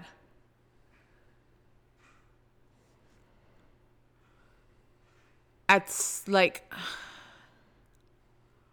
well, The- I feel I, I, I don't like a lot of it. I'll be honest, but some of it there's Yeah. there's something in there that is there's a kernel of wisdom there. Yeah, I guess what I'm what I kind of think is there's a lot of talk about how like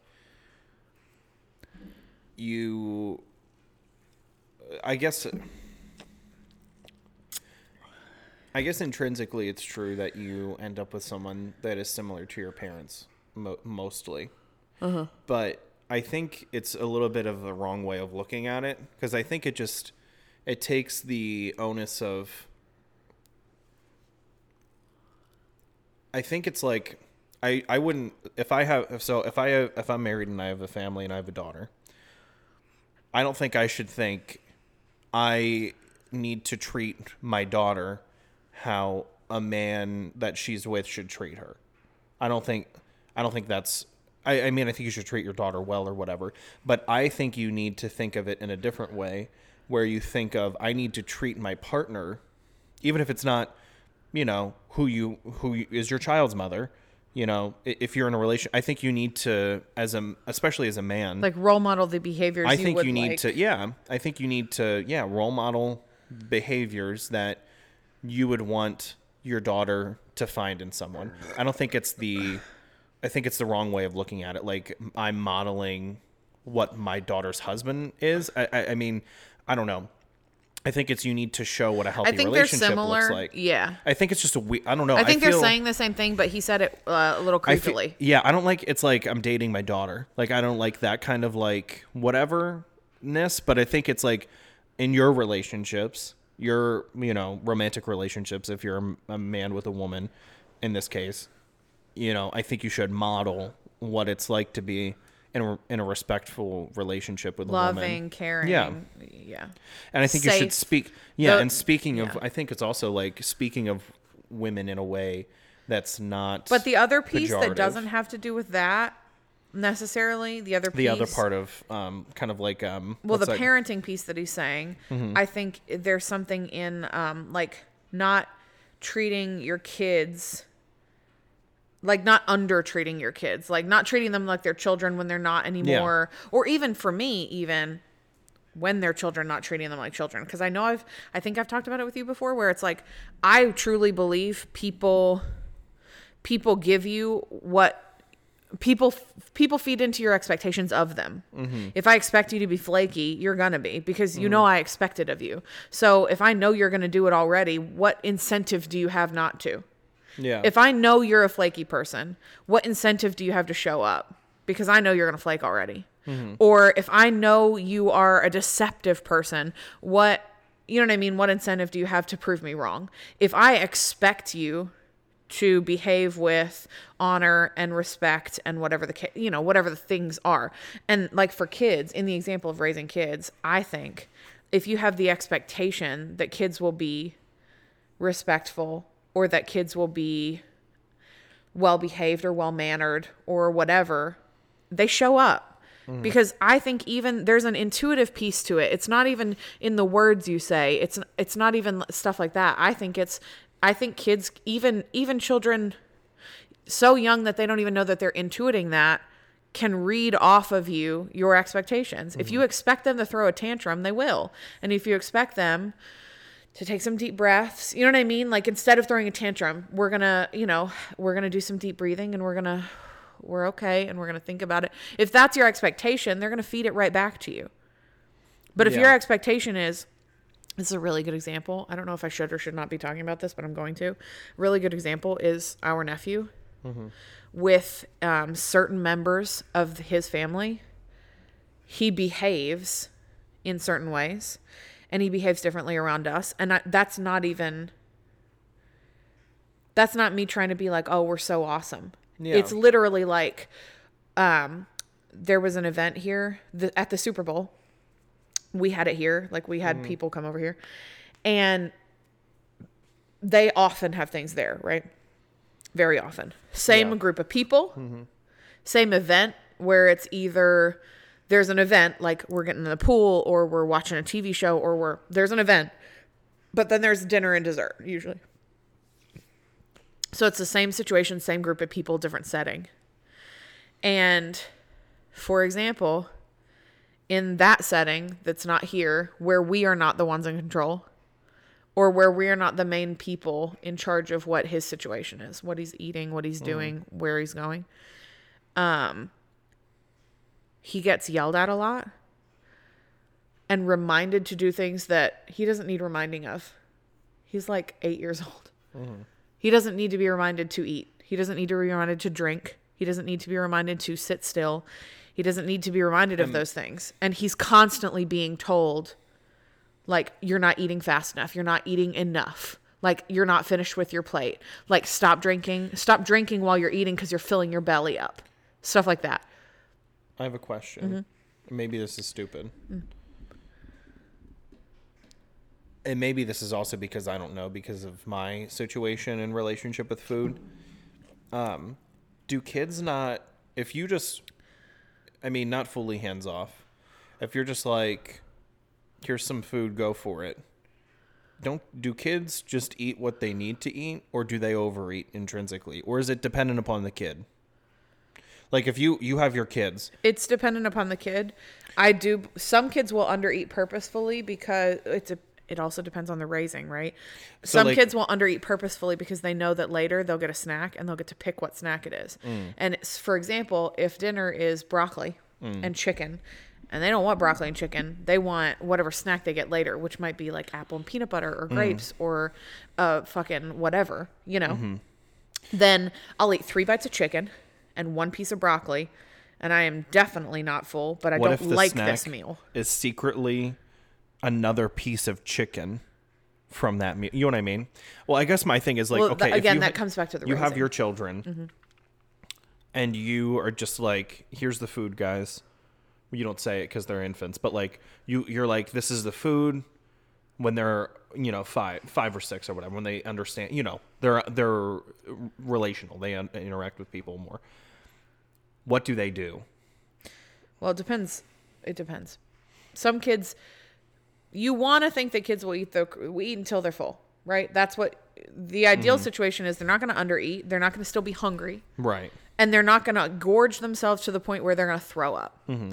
the you want the situation to be that they're going to eat till they're full and then if there's stuff left over there's stuff left o- they're full they don't Mhm. have you don't have to finish your plate if you're full Yeah.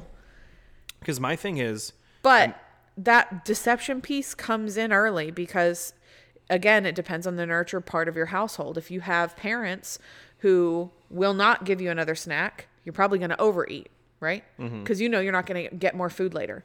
If you have parents that you know for a fact are going to give you one or two snacks between now and the time you go to bed and you know those snacks are going to be good you might undereat because you, you know, it, it depends on what your household is mm-hmm. like. So yeah, I guess. and i can't speak to his household mm-hmm. at nighttime. I don't know what they do. Yeah. I guess my thing is like if you just let a kid from birth just like here's your food, go for it. Will they just eat what they need unless other people are like like if if there are outside forces that are like you should be eating this, you shouldn't be eating that, you're doing what whatever. I feel like that's where people form negative or um strained uh, Relationships relationships, with with, food. food because it's like for me it's like my thing with sweets is because i was always told uh, cookie counting you know what i mean we a tale as old as Cookie time we know we know about it um and that's i mean and it's something that i'm still working on where it's like if there are sweets i'm eating all of them because there could never be sweets again you know what i mean Yeah. mentally i know intrinsically i can go to the fucking wherever and buy whatever i want whenever but there's still a mental block for me where it's like if i don't eat these they could be gone or and i could I never really, get them I again. really think it's I. I think in this specific instance, especially with food, I think that it's uh, nurture versus a nature issue, because obviously, like because we could have this conversation about 10 different kids in 10 different households and every single one's going to be different. Because it depends on how the parents behave with food. It depends on the parents relationship with food. Again you know in one house there are no snacks right? Dinner is dinner Mhm. and then nothing happens between then and and bedtime. Mhm. in another house it may be a free for all and you may say i fully trust my kids you know? I trust you to eat what what until you're full at dinner and then if you're hungry later go in the pantry and get yourself a snack. I'm not going to monitor you. You're hungry. There's stuff in there. I'm not going to buy stuff that you can't have. So help yourself right? And then there's 10 other f- families Right. in the middle of that where it's like okay we're going to have monitored snacks where I will get you one snack and you have two choices and these are the two choices, right? There's that family. There's versions Hmm. of this all the way from really harsh to really liberal. And so I really think that this is a situation of nurture where it's like what what's the parent's relationship with food? What's the parent's relationship with control? Um those kind of things. Mhm. But I I see a lot of people I see both. I mean, honestly, Mushroom Mama is pretty liberal. Um you know, eat until you're full. All done? You're finished? Okay, no problem. That's when I take it away.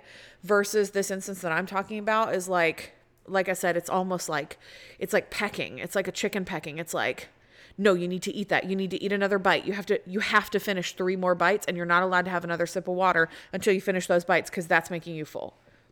And it's just like here when we had the Super Bowl thing, we were like, "Hey, we have all this food out. Um, what do you want on your plate? Like, I'll make you a plate real Mhm. quick." I made the plate. We sat it down. And I was like, "Can I eat with you?" And he was like, "Yeah." He and I were the only ones over there. Everybody else was like over here, like watching whatever, Mhm. you know, picking, you know, because it's Super Bowl. It's like canned foods. Yeah. And uh, I didn't say a single word. And he finished his entire plate, drank at his leisure, like a normal fucking person. Mhm. You know what I mean? And it's like when you don't, when you're not all over someone, it's they give you like you know if you are expected to do something, if you're expected to misbehave, you're gonna misbehave. If you're expected to not finish your meal, you're not gonna finish your meal. You know, mm-hmm. when it comes to my parenting, like in the future, I I will tell you right now that I will not be one of those people. I will never be one of those parents who's making multiple meals because so and so doesn't like this and so and so only likes this and like oh Yeah. we're gonna have steaks but I'm making I'll I'll make mac and cheese and chicken nuggets because they won't eat steak. Mhm. I'm not doing that. I'm not having three meals. I'm not preparing separate items. Like this is dinner Mm-hmm.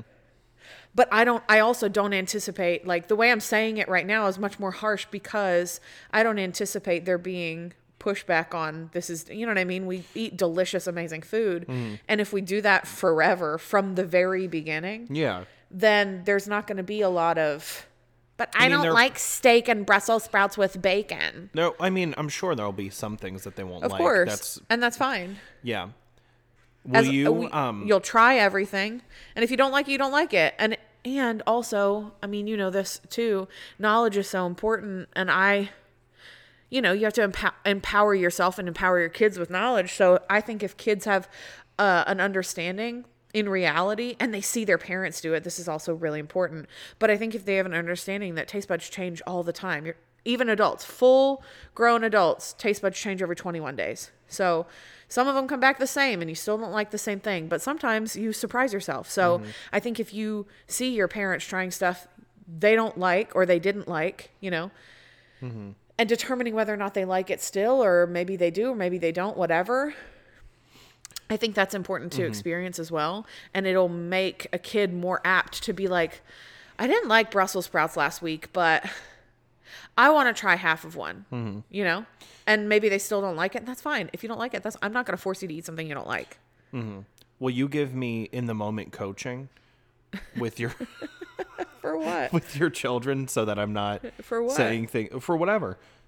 you're gonna do fine I know, but you're like so if- much more worried than i if am there uh, if i've also never had kids i don't know if you knew this about Well, I me. know, but you you've read you both read stuff and know things. Or I've not read anything about He's read a whole book. He didn't read that book. He didn't read that I book. feel that he maybe did. I don't think he did. I think he did. Either way, You're giving him a lot of credit. You both are knowledgeable and you're about to have them, so I feel you have more knowledge on this. Um, but um, oh, and I have a question for you. It Okay. was uh, this is it's on the same topic, but it's out of our agenda. Okay. So whatever. Um, okay. So my first thought is, yeah, give me in the moment coaching if I'm going outside of your house policies. Okay. Because I don't want to be annoying. I feel that we have a relationship that's And you we know- all you also have already eaten dinner, you know what I mean, with us a million times. My Yeah, but I'm I- not gonna wanna- change just because there are babies around. Well, I know, but I'm saying like when they start to, you know, grow and be like, you know, You'll have been intel- here, I know, but. I'm saying like, So I know, but I'm saying like, if thing, if I if I say things I will that give you guys you do, coaching yeah. if you need it, but I don't think that that will. I don't think Mhm. it'll come up because you'll have you'll have grown and evolved in the situation as well. So you'll have been privy to it, Mhm. seen it, heard it. You know what I mean? Familiarize yourself with it along Mhm. the way. yeah, But I will. Yes. Fine. Mhm. Yep. Your along that line, Yes. there was someone who called into an advice podcast that I sometimes listen to. Um, and the guy was like, me and my, you know, he was like, I think it's, he's in a relationship with someone for a couple years, and his siblings and her siblings are older, and they're all having children. And he's like, sometimes, you know, we're hanging out with our siblings that have children, and we're like, like we think to ourselves or say to each other like they're fucking up this kid in some way some capacity he was like what do you do you say anything to that person or not that i mean i don't think i would No, no, no. But keep going. you know what i mean not that i'm trying to Uh-huh. like you know say something or whatever but do you say something or just let it go how do you say it and I want to know. I'll tell you my answer, but then I Mhm. would like to know what whomever said to whomever in response to that. yeah My answer is I don't know because I have this with Mushroom Mama. Mm-hmm. Because like the other day when she was here, she said, uh, she said, I hope she doesn't listen. Surely she doesn't. no, I'm nervous. I hope she doesn't. Uh, I don't want to offend you. If you do listen, just text me. Um, we're okay. We're cool. I still love you. Uh, when she was here, she was like, um, I know you're like you're super cool with like you were like super supportive of me with like the whole co-sleeping thing and you like thought it was the best thing for us and like whatever. But like what are you going to do with two? Uh if you guys aren't privy to my inner monologue, I was not cool with the co-sleeping thing. I think it's super dangerous. I have talked about this on the podcast how I have seen a couple TikToks and I actually do I've heard of the benefits of it and they actually make a lot of sense. We've talked about this. yeah I just don't I don't think that the benefits outweigh the risks. mm-hmm. Especially not for me, me myself personally. Maybe that changes when you have a kid and maybe you become less whatever. I just feel like when I'm asleep, I'm asleep and I don't I no longer have consciousness to care about if I roll over my infant or if my infant's face is in I mean, under a pillow, in a pillow, on a pillow. I know a it's pillow. not the same, but I know for me when I've slept like my dog slept with me or my cat, I'm kicking that thing the whole night. You Like- know what I mean? Because I'm not awake. You don't know have I mean? consciousness to. Yeah, um, maybe it changes. Like I said, Mhm. it, you, we don't. You and I both don't know Yeah, this mhm. because you could have an instinctual thing. You know, a When- whatever. yeah. But I, she. It was just funny because I. She has an impression that I was super supportive of that behavior, Mhm. and the reality is I just didn't say anything. Re your point. So this is an area where, like, for example, I think because we've talked about the benefits. And to be honest with you, I don't really want to get into them. I hope you guys remember them, listeners. Yeah. I mean, it's. We've uh, talked about the couple an- benefits that I've seen about co-sleeping, Mhm. and there are a couple that make sense. Um, and the really obvious risk would be like suffocation or um, death or hurting uh, the child. Right? It could roll off the bed. You could roll onto it. It could suffocate and be dead when you wake up. You just don't know, um, etc. Right? You're not even supposed to put a blanket in a crib. Mhm. So it can't be safe to put a, a sleeping baby while you're asleep next to you. Um, no matter if it's six months or two years, it, it doesn't matter. Maybe I guess this is my thing. Could you just put it? You keep it in a, baby in a bassinet, or keep like the right next or to your keep bed? the crib. Yeah, but they don't do that. That's not co-sleeping. Co-sleeping is sleeps in the bed with me. Is there now a- for me? And again, I, mean, really I don't sleeping even in the same space. Is it really a? I don't even like this about myself, I'll be honest. But for me, the risks, of course, those are the easy risks that you think of immediately. Hmm. But for me, the disadvantages, lesser risks, there it's not really a risk, but the disadvantages to co-sleeping for me are we've talked about this, I think. I know I've talked about it with Rosie Cotton because we talked about this exact um, situation. Uh are uh, learning intimacy, learning privacy, um, learning um, personal space Mhm. and the importance of personal space, right? This is going to sound really ugly, but I'm just going to say it. If you think about the kids who had, who grew up in a two bedroom and there were six kids and a, and, and a parent, or eh, whatever the case is, there's two bedrooms in the house, and let's say there are three to four people in each of those bedrooms. Think about those kids at school and how they behaved. These are the close talkers. These are the people that are hugging strangers. These are the people that are going up to their teachers and like hanging on them, hanging on their legs, uh, being inappropriately close. And I'm not saying that it has anything to do with sexuality because it doesn't, but I do think that there is also a disadvantage because at some point, those people, those, I mean, you could say, hi, Bobby. That was a big jump. You did it. Um, that AB just jumped onto the back of the couch and he has been really ill and he would never have been able to make that jump uh, some time ago. I know. Can you go see Big Boy? Go see him. Here. He's not interested right now. Can you come down there and go see him? I don't want you to fall down. Um, for me, those children, however old they are, let's say from age two to age six, those kids um, are also sexuality is a we associate the word sexuality with like um, romantics like with romanticism and like with uh, overt sexuality as Mm-hmm. in touching private parts or pleasure or displeasure. We associate that. But sexuality also means just discovery as in like figuring out what that is, Mm-hmm. what your parts are what is and is not appropriate and acceptable who can touch your parts where they are etc right? Like just what are what are you attracted to right? What are what is nice and what is not nice in the realm of your parts and your body. I think that those ideals can be conflated when your idea of intimacy and privacy have been disrupted by co-sleeping. Uh, that's what i worry about at least. It may not be true. It may not necessarily be true but for me those are things that i'm thinking about um, because i knew those kids. Like i knew some of those kids who would hang on the teacher's leg. And it's like Mm-hmm.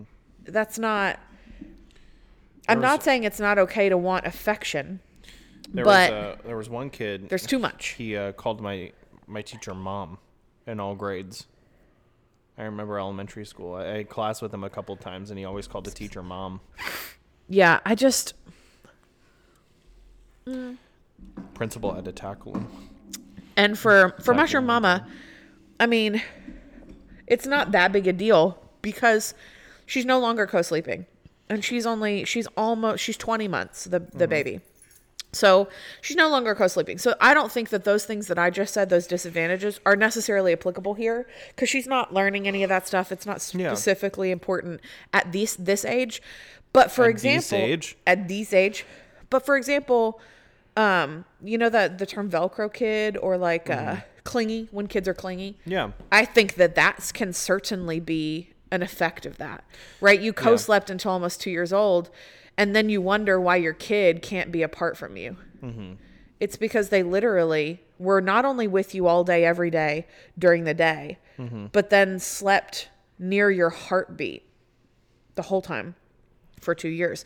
So then you wonder why they don't have the social skills to want to be near other people. And then you're like, oh, my baby just loves me so much. It's like, well, that or you've emotionally manipulated your child into needing you at every moment, Mm-hmm. which is not a purposeful thing. You're not doing it on purpose, but I don't know. Anyway, this is a good example. I'm sorry to elongate your thing No, of okay. um of something when I did not speak up Mm-hmm. when I did have an, uh, a conflating opinion with something that my friend was going to do. But at the end of the day,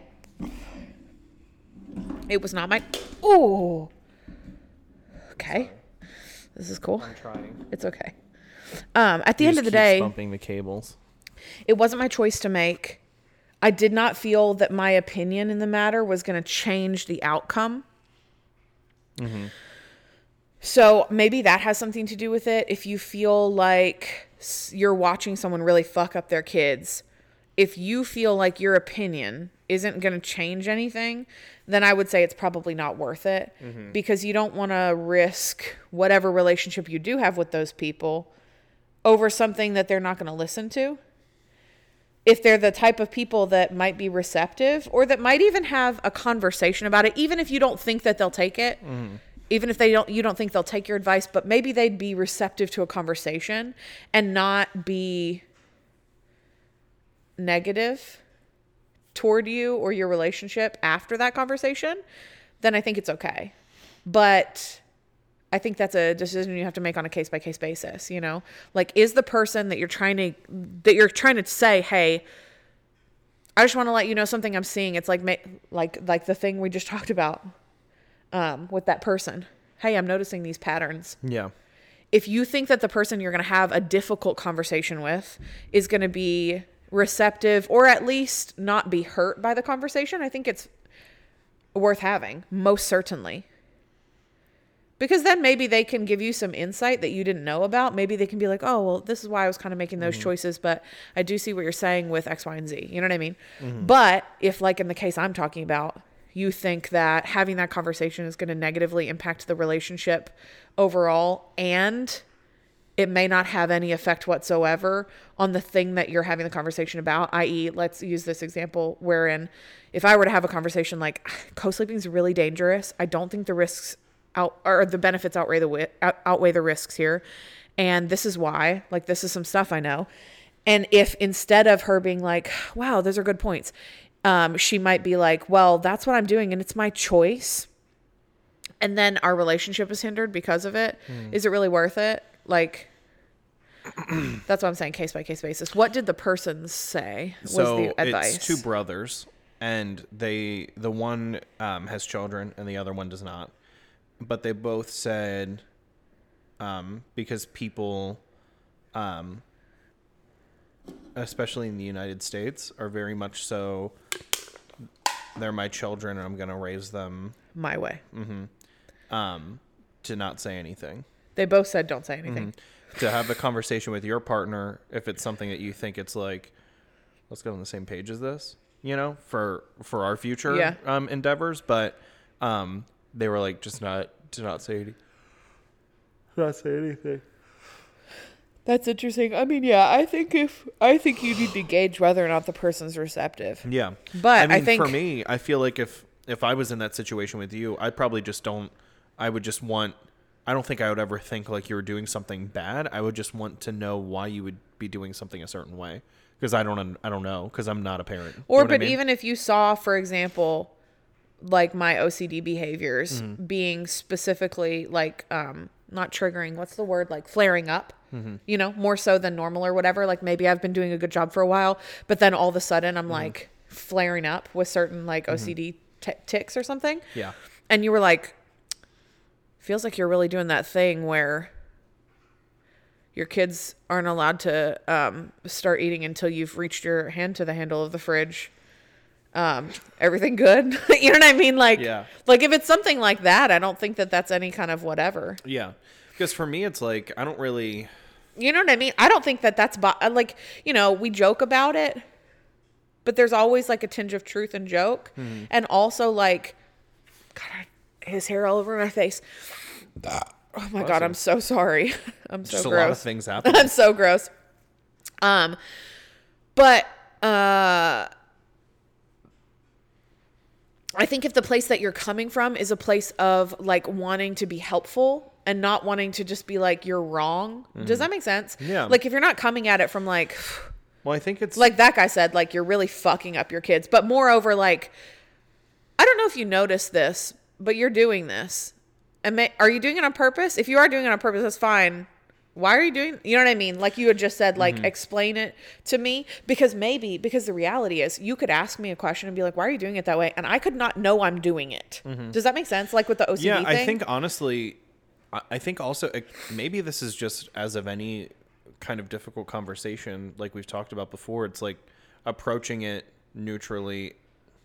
With that's not the right way to say it. Approaching it. New, do you, do you say neutrally? Is that a word? With neutrality? with, is that how with you're neutrality? Neutral. I think neutrally is a word, but I'm not sure. approach it neutrally? I think yes, it sounds right to me. um and just be like and have a conversation about it i don't think i mean honestly i, I don't unless something was egregious, I don't think I would ever approach a conversation with someone about how they were raising their children in a combative way.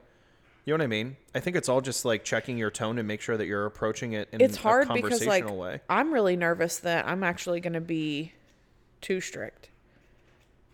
Mhm. Because I really don't want I really don't want my kids to be um assholes or like, you know, just like wild Mhm. wildlings like when they show up somewhere and they just you know those kids Yeah. when they like come into a store and they're just wildlings. They're Mhm. everywhere. They're so loud. You're like "Wh- what is even it's a literal Tasmanian devil. Mhm. Like you know, My I don't want them to do that. There's this. I I will never forget this little kid in a bucket hat. He would come in, and his mom. I think. Um. I think his mom was trying to do, and I think this is another thing that's important that we talk about is the gentle parenting thing. That's also what Mushroom Mama does. Because, well, here's what I believe in. I think you should do gentle parenting, but I don't think people understand what that means. Gentle parenting is not you let them do whatever and you just keep saying the same thing over and over again. And there's no discipline. you can there's still no, be you can still be direct. and have rules and Uh-huh. It's just not um screaming, hitting, that kind of thing. Right. Because I don't think that I mean, in a psychological f- sense, outside of you know morally or how I feel about raising children, it doesn't it doesn't make sense in terms of benefits and It rewards doesn't as work. a, as an as an animal on the planet. That's not how we get conditioned. No negative- It's ne- negative reinforcement. It doesn't work. Never is not work. It doesn't work. negative um whatever. Not that's not the right thing. positive reinforcement and negative something. Yeah. Positive is it? reinforcement. It's a negative uh Positive reinforcement and negative, negative. punishment. It positive there's punishment and uh reinforcement and negative Yeah. Cuz it's uh the Pavlovian conditioning. Yeah, it's Pavlovian. Negative. Yeah, negative punishment, I believe. Yeah, negative punishment. Because it's the I remember the chart from uh, AP psychology. It was uh because it's positive negative. Because you can have both. You can have negative reinforcement and you can Mhm. have negative punishment. Mhm. And you can have positive reinforcement and you can have positive punishment, right? Yeah. It's, isn't it like a Punnett square kind of situation? Yeah, it's a Punnett. So that's exactly what I was thinking. It was a chart. It's a Punnett square, but most of the time, I, I didn't, by the way, I, I came up with Punnett square all by myself. yeah, it's exactly like that. It's just a little chart, and it's positive, and you can do a yeah, same thing like a Punnett square. It's positive. You can have positive punishment. Positive and negative aren't like um, good and bad. It's adding something or taking away something. Yeah, so see. positive, is you're adding something, a condition, and negative is you're taking away a condition. So positive reinforcement is like a reward. Can I just shout out? I just want to say, maybe I'm outing myself here. I just want to shout out Miss Maria Vita. She's my AP psychology teacher. She won uh, Teacher of the Year for this state. Shout out. Hope she didn't sexually assault anyone. no, Um, no, she was a she's a good person. She has a Positive reinforcement is like a reward. it. It's like a reward. Like a reward. uh, positive punishment is You're adding a negative. adding unpleasant pleasant stimulus. conditions. Yeah. Yep. And then negative reinforcement is I don't like this. Reward desired behavior by removal of stimulus. Yeah, like torture. Yeah, pressure, cluck, tap. Yeah. Most common in horse training. That's rude. Like taking something away. And then negative punishment is I do not like this. It says punishment un- punish undesired behavior, removing a stimulus, rarely acceptable for horses, better for children. What? rarely acceptable for horses, better for children. Thanks, website. Why did it say that? Um, Hold here we go. Hold on a second. Rarely acceptable for horses, better for children. Let me get on my. Uh, Okay, here we go. These have examples, but all these examples are for horses as well. what the fuck? This is a different website, and all the examples are horses. Uh, the example of negative punishment in this one is ceasing to scratch a horse's itch when it leans into you, because you're removing pleasant stimulus to decrease a behavior.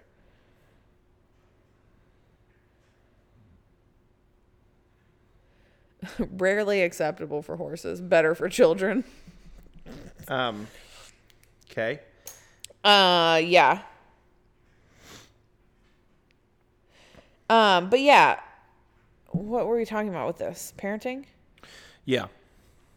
Yeah, negative punishment hardly ever works, What were we talking about previously though? With and negative parenting? reinforcement. Uh, like the advice thing about Mhm.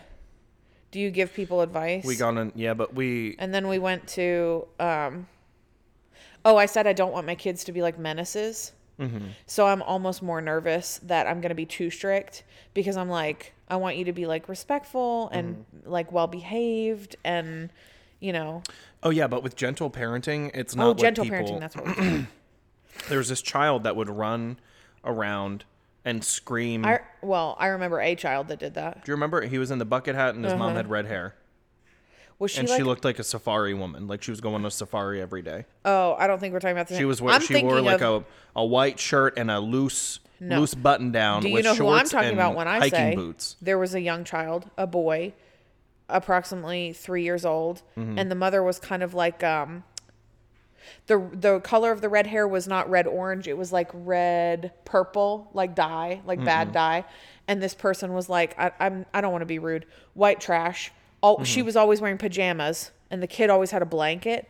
And when he came in, same thing she would carry him in, but then put him on the ground when she was ordering, and he would Mhm. just scream bloody murder, scream bloody murder, just ah! the whole time, and she would not do anything. Well, wouldn't this parent, say a word. This parent would, um, the one that I'm thinking of, different different person. The child would run around screaming, and she would just be like, "Please stop doing that. Stop, please." like that's not gentle parenting. Gentle parenting That's is no setting. parenting. Well, well, yeah, it's just it's called making yourself fucking crazy because you're just It's like neglect. well, you can still be firm with gentle parenting. It's just not being aggressive and abusive. I think that's what people don't understand. Is someone someone I, I wish I saved it. It was a great example. It was this guy and he was like what gentle parenting is not and he gave an example with um I think he posted an example and then he showed he was like this is what gentle parenting is and his child was doing something wrong and he was like no, we don't do that. Put it back. Just like that. Like that tone. Probably even lighter than that, honestly. And, you know, he took the I think he was the kid was playing with the fork or something. And he took it from him and he said, Don't do that. And then like he was just just like that. It was an even tone, firm, and t- you know took it away and stopped the behavior. And that's that's what that is. Gentle parenting. Gentle parenting is not okay. Please listen to to dad. Are you listening? Pl- turn on your listening ears, please. Just running around screaming at the top of their lungs. You know what I mean? That's not what I gentle do. parenting is. And this lady would just be talking to him, just keep talking to him the whole time, just like this, while he was screaming and running around, knocking things over. Like that's not like that's You're not, not what that is. doing anything. No, because you're not even like pinging their radar when you're like that. You know no, what I mean? You are not that's even what I'm saying. You're not doing anything because you don't exist to them. Like Yeah, you have to you have to like you have to you, you're not even like a blip. You're they're in their own world. Like, you have to like stop stop them, say something, but it's just not aggressive. You know what I mean? I think that's what people like where the, people miss out on that. It's not like they can just do whatever they want and you just keep just keep talking just in this tone no matter what's going on. They're smashing every glass in a store, but I'm just talking like this gentle parenting. You know what I mean? they're That- smashing every glass in the store. it's okay. Don't worry. I will clean. I will ask the nice. Att- Hello, attendant. Can I please? She, have-" but inside, she's insane. She's you know gone I mean? crazy already. Like she kills people after the baby goes to bed because of her pent up rage. You know what I mean? Like, like Yes. that's not gentle parenting. That's craziness. Yeah. No, I don't want that. Um, Yeah, I think it's just you can be firm and set a rule or a guideline without it being smacking their hand, you know, spanking them, yelling, making them cry. It's like this is the this is the situation. this is the way. This is the way. I have spoken. This is the way. and yeah, I think that's what gentle parenting is. I mean, maybe other people feel different ways, but that's how I feel it is. Um, speaking of parenting, uh, I don't know if this, I sent this on like near Mother's Day, Mhm. and it was about like who is Mother's Day for. Mhm. Do I need to do it or like go on a diatribe? How what however do you ever do you feel like I you're don't know. interested in? celebrate it with my mother-in-law? Am I expected to celebrate it with my own mother? Let's put this to bed once and for all. If you have made your mother or your mother in law a grandmother, you no longer have to center them, the grandmothers, in Mother's Day. You parent children living in your home 24 7. So it's for you, and they can deal.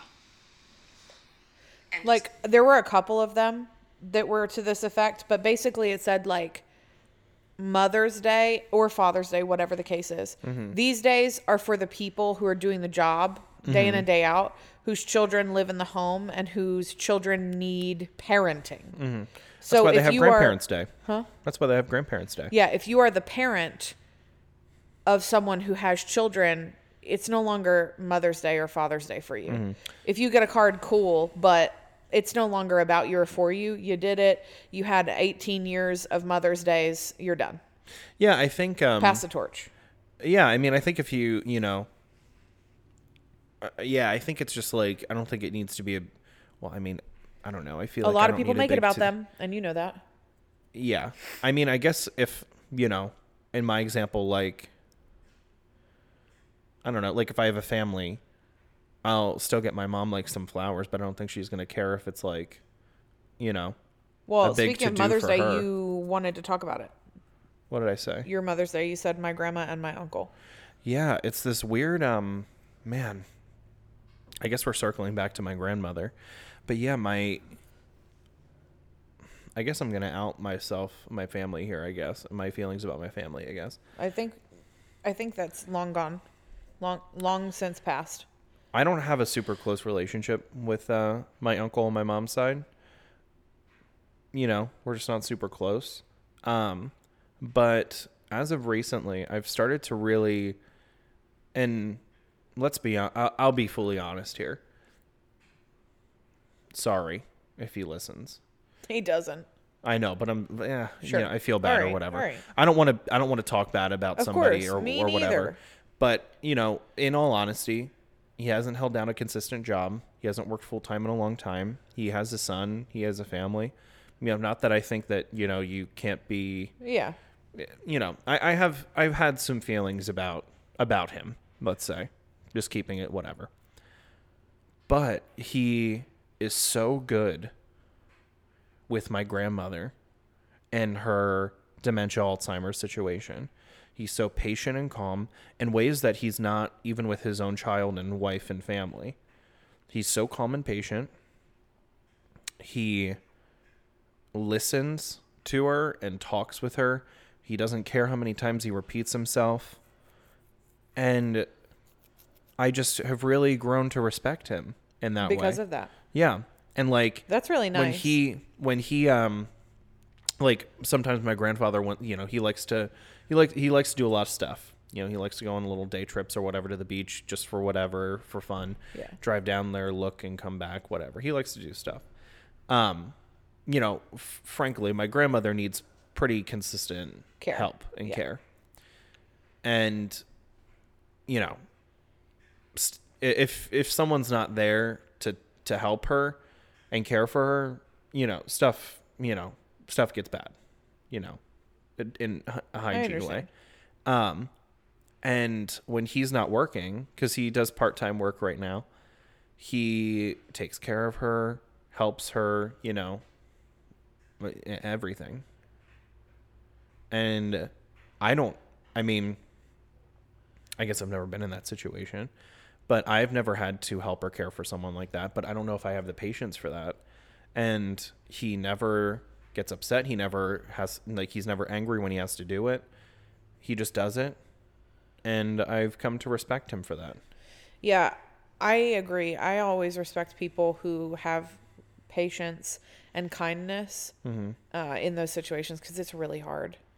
Mhm. Being a caregiver generally is I hard. I know he's not full time care. I get Mhm. it, but you know, just anybody who, because not everybody has that either. Mm-hmm. Like even even for people who aren't, you know, I'm I'm not even. I'm just uh, talking generally like about people in a similar situation who might like have a Mhm. family member who is in need of care. Like not everybody has the capacity to even be patient like that or to like you know some people may just avoid talking to her because they're like you know what Yeah. i mean like i'm gonna get Mhm. stuck or Yeah. i'm gonna have to repeat myself or you know I, ha- whatever I have a it's hard time with that too. I mean, not like I want to avoid having conversations with her in that way, but it's like it's just hard because it's like you know she doesn't you know she doesn't remember things from one day to another.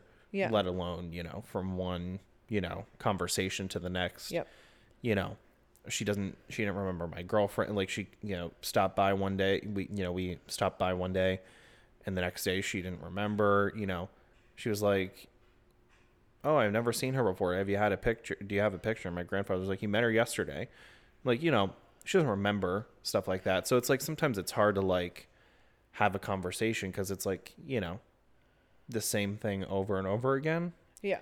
So I even have a hard time with that, and I don't have as much interaction with her as others. But it's hard like i don't know. I don't know how good i would be from a third party like outside perspective. I know how to behave. I know what you're supposed to do. Like you're supposed to yes and right? So like if she doesn't remember you just reintroduce her like it's her first time ever Mhm. he- hearing of her. Oh this is my girlfriend. You've Mhm. met her every single day. She was actually here two hours ago. You don't Mhm. remember. This is my girlfriend. Her name is this. I love her very much like just start from baseline you know like Mhm. that's what you're supposed to do. But put in that situation, I don't know if I would still, you know what I mean? Like it's harder Yeah. Mm-hmm. when you're in it. Every anybody can say, it's also difficult when it's your. I mean, Yeah. I'm sure you you get this, but I mean, not that she was my sole caregiver, but I mean, she was my caregiver in a lot of ways for "Oh, most of my a hundred percent." most of my young life and it's like this person can't even like and like she was you know she ran everything like you know she ran I really need a therapist. So do you. Yes. we need we need to see some people. what why do you think that These are things. I mean, you know, I don't know. You know, I mean, we could Yeah. just talk about these things with a professional. You know, I don't know what you need out of it, but I can Mhm. tell from the conversation. So, this is rude. I'm listening to you, but as you're talking to me, I'm having my own conversation with myself in my head. I think we Mhm. all do this, right? Probably, hopefully, I don't know. yeah i Uh, mean you have your internal monologue. relating what you're saying to my situation, Mhm. which is rude, but I am listening to you. no i mean i don't feel any kind of way about it But as you know, as I'm doing that, I'm just thinking like how I should, you know what I mean? How I would benefit from talking to a professional who could help me Mhm. work through those feelings and or assuage some of my guilt and uh, regret, you know, having to do with those situations. Mhm. Caregiving, um, it's it's difficult times where you may have been frustrated Mm-hmm. dealing with like you're saying like times where you may have put yourself at a distance because you knew it was going to be difficult Mhm. and or whatever the case is you know what i mean like you're saying like you know i you know would never personally yeah there there were times where you wouldn't purposefully avoid being around her but like I mean, there were times for a long time where I thought like, you know, having you know, consistent conversations with her might help, you know?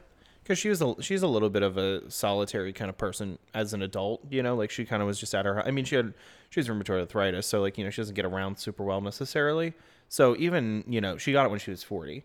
So most of her adult life she didn't necessarily go out a whole lot. You know, not that she was, you know, entirely a homebody, but you know, she wasn't necessarily always, you know, she didn't have her driver's license and all that. Like, whatever. Um, but when I would be done with working, I would come and bring her a drink. When she started to, you know, early on, and I thought, you know, maybe having conversations with her and that kind of thing would help. And I would bring her a tea because that's what she, you know, she would get a like a tea latte kind of thing, and we would talk about stuff for a while and all of that. And it's like, after a while, it was just like, I just got so impatient with having to like it's just like we we couldn't get past a couple topics of conversation without her forgetting and it was just like yeah i kind of just felt like a little defeated you know where it's like what am i like what am i trying to do you know who is this for you know Is does- it for me or her? yeah, it's like, what am I trying? Like, do I really think that coming and talking with her is gonna like, you know, save her mental state? You know, there was a time where she, like, early on when it was just like, first, like, she, you know, when you get to a certain age, they do the thing at the doctor, like, remember these three words. Yeah. You know, and at the end, she didn't remember them. You know, something, in, but still pretty, you know, regularly active, operating, you know, that kind of thing. Um, Yeah, but I probably couldn't do that right now.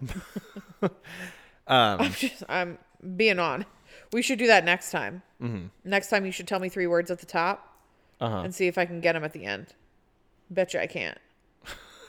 I'm not even trying to be rude about myself. But yeah, like I got her like um these supplements that um you know, like Acetylcholine. Yeah, acetylcholine Yeah. and puzzles and stuff.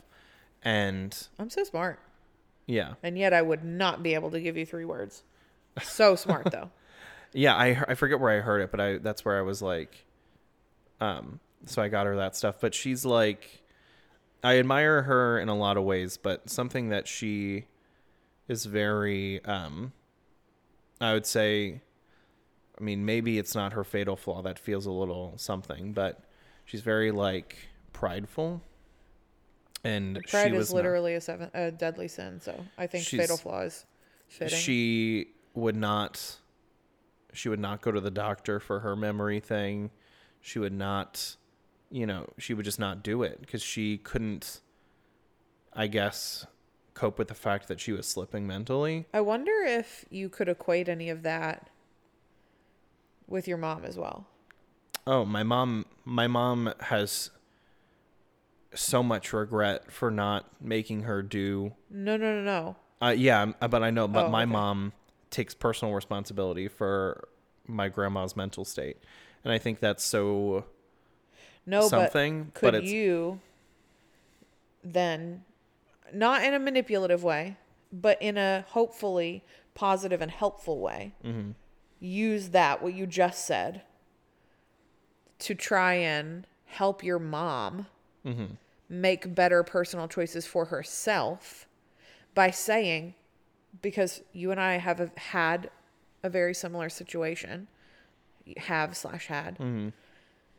With the whole like you're my only reason for being you're the Mhm. reason i'm on the planet you're the reason i exist like you're my purpose you're my everything blah blah blah right? We had that we have the same thing. So i wonder if you couldn't use what you just told me which is that she feels a deep personal responsibility for her own and and guilt in, for her own inability to get her mother the help that she needed to maybe change the outcome here, right? Mhm. Could you not use that and say, Mom, like, uh, you know, I know that you have some fears and some anxieties that are surrounding doctors or that are surrounding hearing some diagnoses or hearing some um, solutions medically to some stuff that's going on. I'm thinking of like sleep apnea and like just general wellness, right? Mhm. Like, you know, diabetes or whatever. Um, I'm wondering if you couldn't say, like, I know you have some fears around that stuff, but I have fears that I'm going to end up not dissimilar to you, where at some point you're going to be in a position where you're going to need constant care, and I am going to feel like I didn't do enough to try and use my intellect or my persuasion to get you to better yourself before we got to a, a point where it's irreversible. Do you know what I'm Mhm. saying? Like maybe I'm not saying manipulate because that sounds really awful, but I'm Mhm. saying maybe try and use that I mean, perspective to show her like It's I think it's the same situation. I don't know if it's as much pride for her as it is. Well, you know what I mean? How she, you know, she, no one likes to hear certain things at the doctor or Yeah. whatever, but it's like at the Mm-hmm. same time, okay, so you don't like to hear it, but it, but this is the outcome. Yeah. Do nothing, and this is the outcome. It's like the same thing with the sleeping thing. It's like that. Well, that, but it's not normal. Mm-hmm. Ask every single person you talk to. And if you can't find someone else for whom your reality is their reality, then you're the outlier. Mhm. Meaning you should seek a solution. Right. If, for ex- using my mother as an example, if you ask everyone that you've ever met if they've had an avocado sized hemorrhoid and no one says they have, you're the outlier and you should seek a solution. Mm-hmm. Yeah. If this I is not common. Yeah, and I got I got so angry with my mom when we were leaving. Um with uh after visiting with my girlfriend Why? because she said because she like kind of as we were walking to our cars like she kind of pulled her aside and was like my mom my mom was never like this and if she knew that she cuz she's like you know in her pajamas not with Yeah. her hair fi- you know her hair's you Yeah, know yeah. whatever if she knew that she looked like this she would be so embarrassed and i said hey like what's the point of this What's the point of saying that?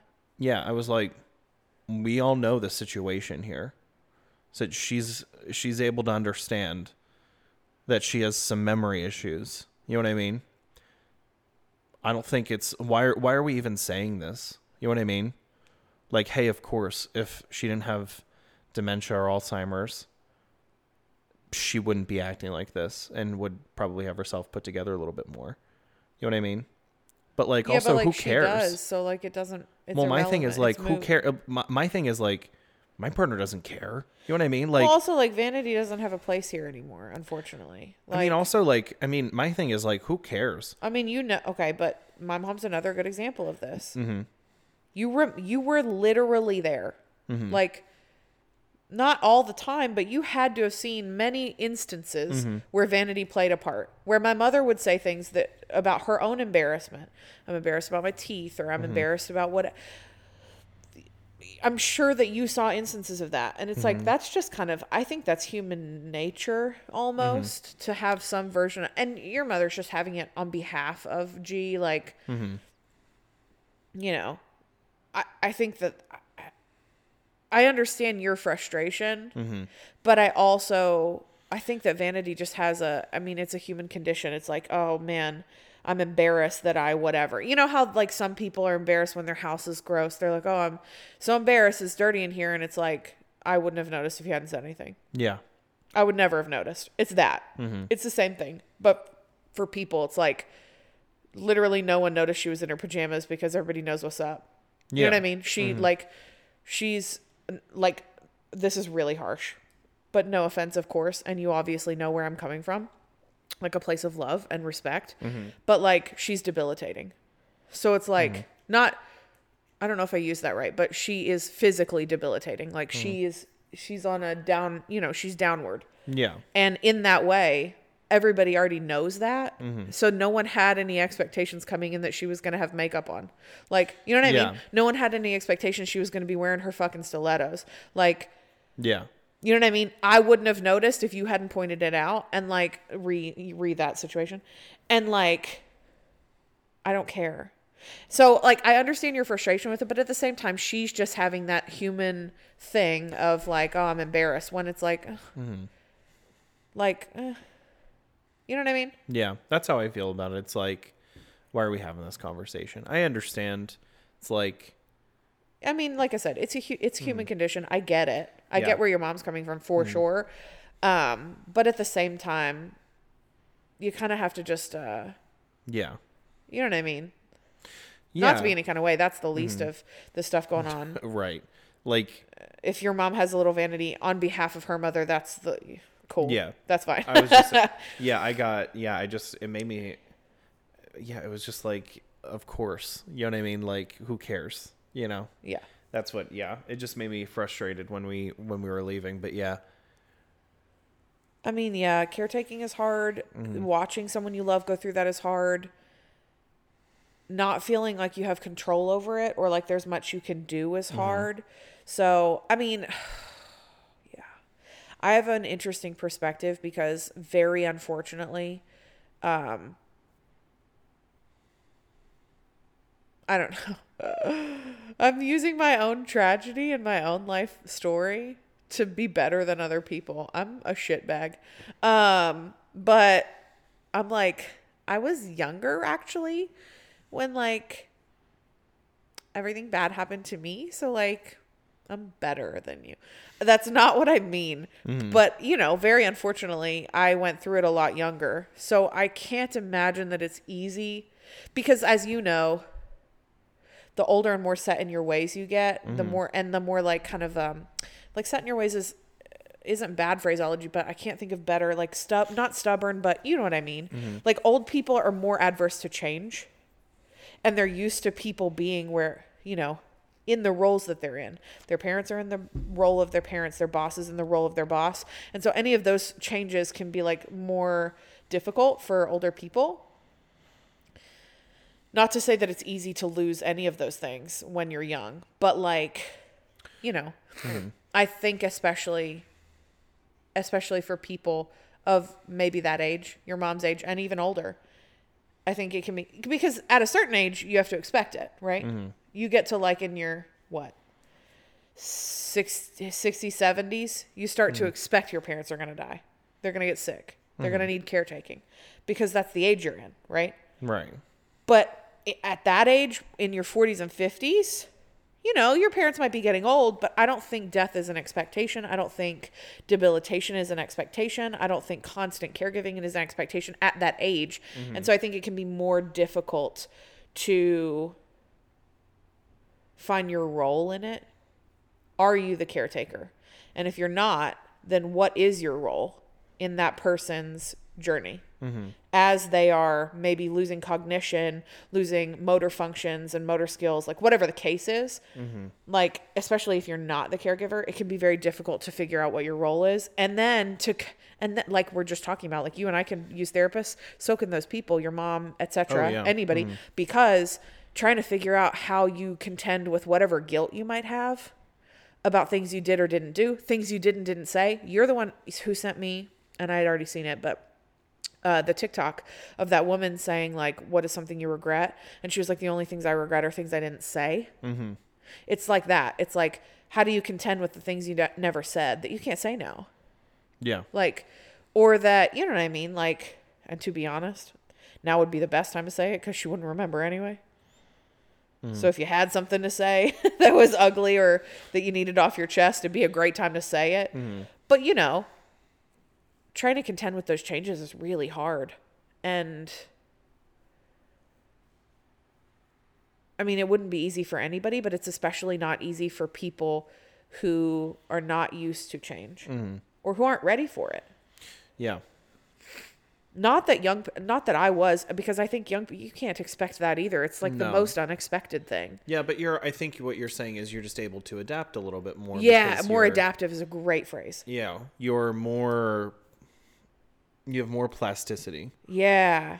You're also great phrase. You know what I mean? Like You bounce we- back faster and easier, Mhm. or or you hopefully have Mhm. the capacity to to build or stretch Mhm. your current support system. Yeah, because like for That you may not have. with my mom. She my my grandma was her support system. I mean, not that my grandfather isn't either, but emotionally, emotionally, her support system entirely. You know, for the last however many years since she was, you know, fifty years. You know what I mean? 50 something year, you know, let's say 40, 45 years before she started. Well, that's probably not true. Yeah, 45 years.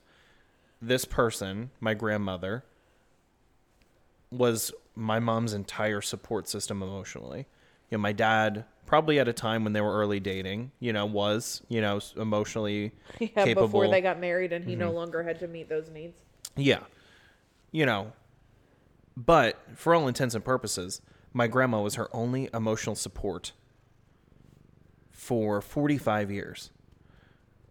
And, you know, she gave her all of the advice, you know, all of the advice, you know, all of her input, you know, uh, in in anything. You know, not that she, my mom's not close with her sister, but I think my mom and my grandmother have a much better relationship than those two. My mom and her sister. We we know about this. Yes. But We know about this. you know, not to say that it's just a year's game, but you know, there's a difference between 45 years and, you know, 30 years. You know, especially when, you know, yeah. I'm listening. Yeah, it's just like, you know, you start to get very set in your, you know, ways and, you know, not to be any kind of what. Oh, hello. You have another cat? Yeah.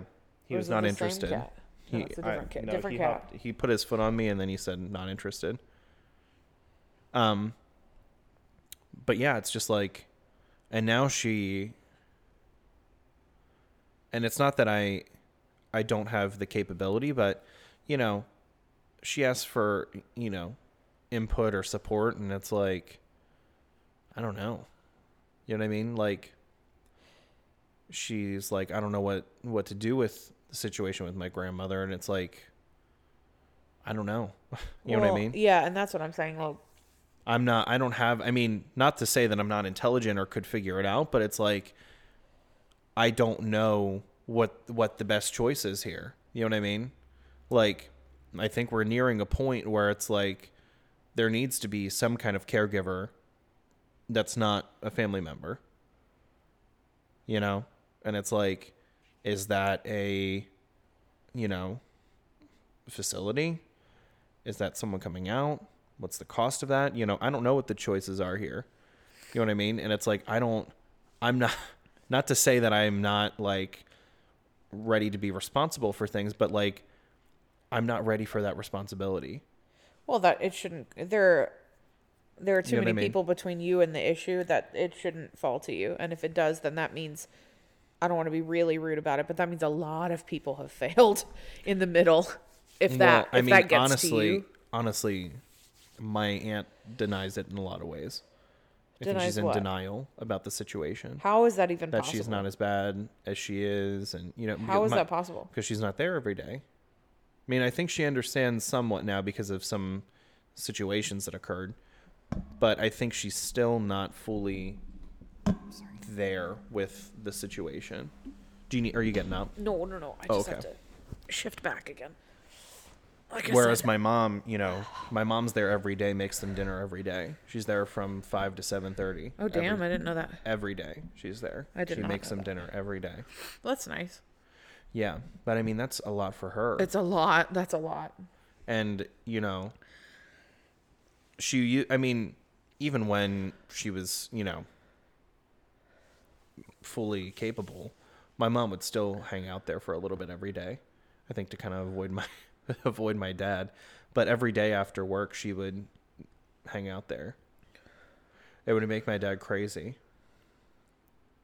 that she would stop at my grandma. That's because he's controlling and gross.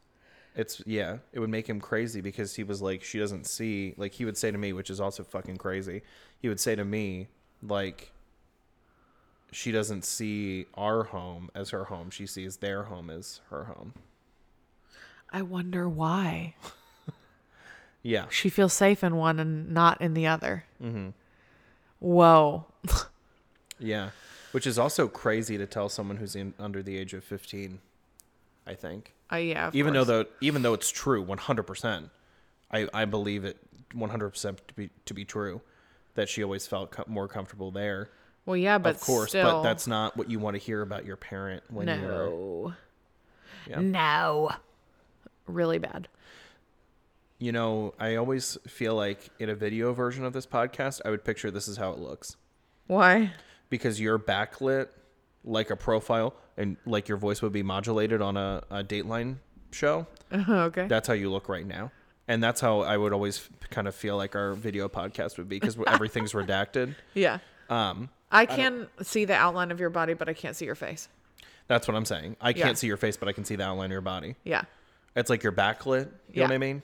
Well, you're not backlit, but yeah, But it's the you know what I mean. It's the same. It's it's like Same a, you know they have a screen and you're backlit. I do. Um, this God's got so heavy. Uh, Sorry. I, I thought I had more.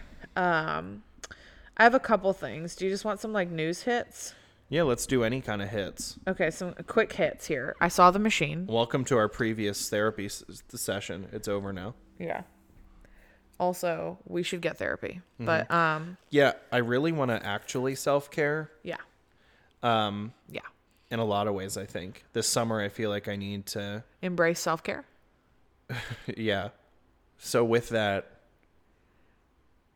sh- Some- I'm not going to be shitty. What?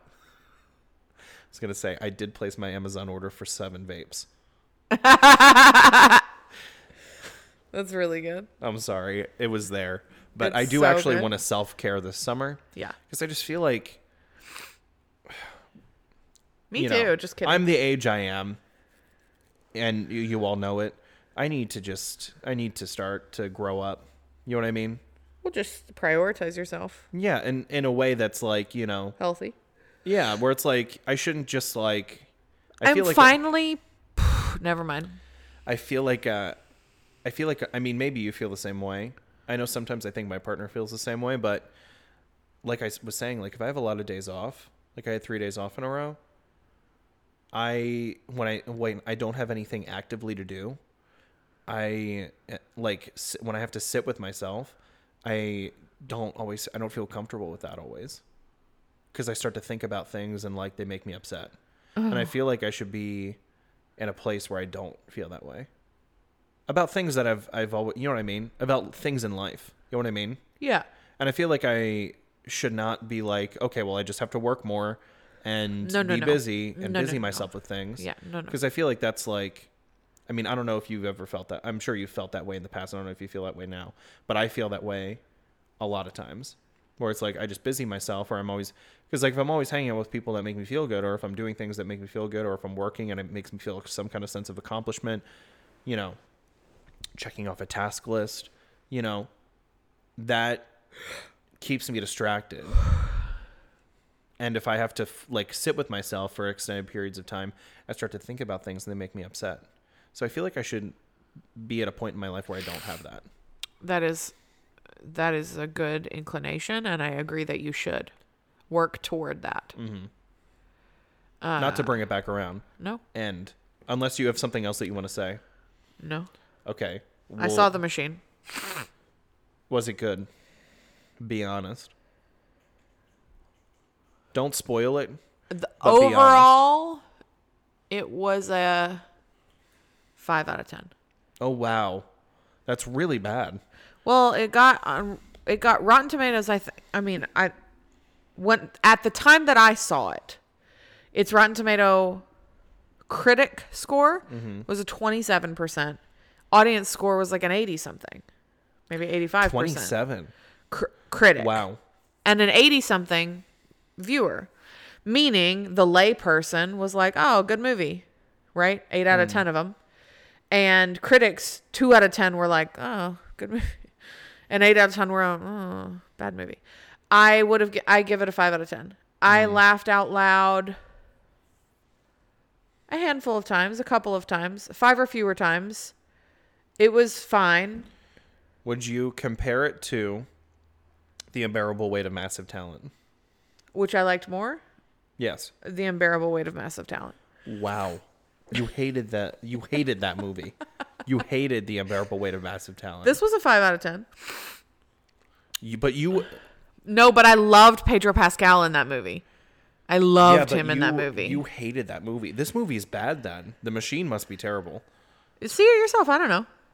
I give it a five out of you, ten. I was like, at the end of the unbearable weight of massive talent, I was like, you know what? I kind of liked it. It was good. I enjoyed it. And you were like, this is this is one of the worst movies I've seen in a long time. This mo- Bert's movie is terrible. Oh my god, I can't wait to I can't wait to see it. You hated that. Do you remember?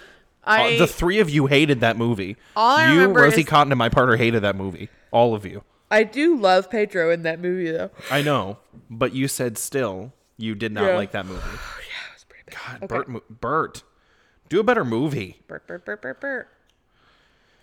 This is my problem with a lot of comedians. They're funnier on podcasts than they are in anything else they make. Of course, in real life because it's whatever. Yeah, of course. Um, okay, special, a you're lot of stand-up your- specials are bad. You're gonna need your. Oh God, it's the brightest thing I've ever seen. You're oh gonna my need God. a flashlight. oh, turn it off. I'm sorry. Turn it off. You Let me your- turn on my my flashlight has a moonlight mode, so it's not not as bad. Holy shit. Do you need a Where's my- flashlight to find your flashlight? No, no, I'll use my phone. Your phone's better than my phone. No, I'm just gonna use my screen. Oh, you were like, you've a hurt me. demon. God, this is the brightest fucking thing ever. That's your pen. It's your pen. Mm-mm.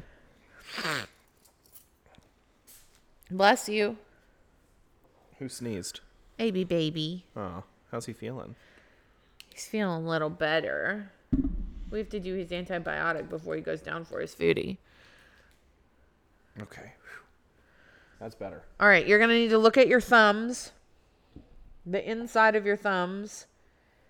You're looking at the crease of the first knuckle. And does it make like an eye shape? Like an eyeball shape?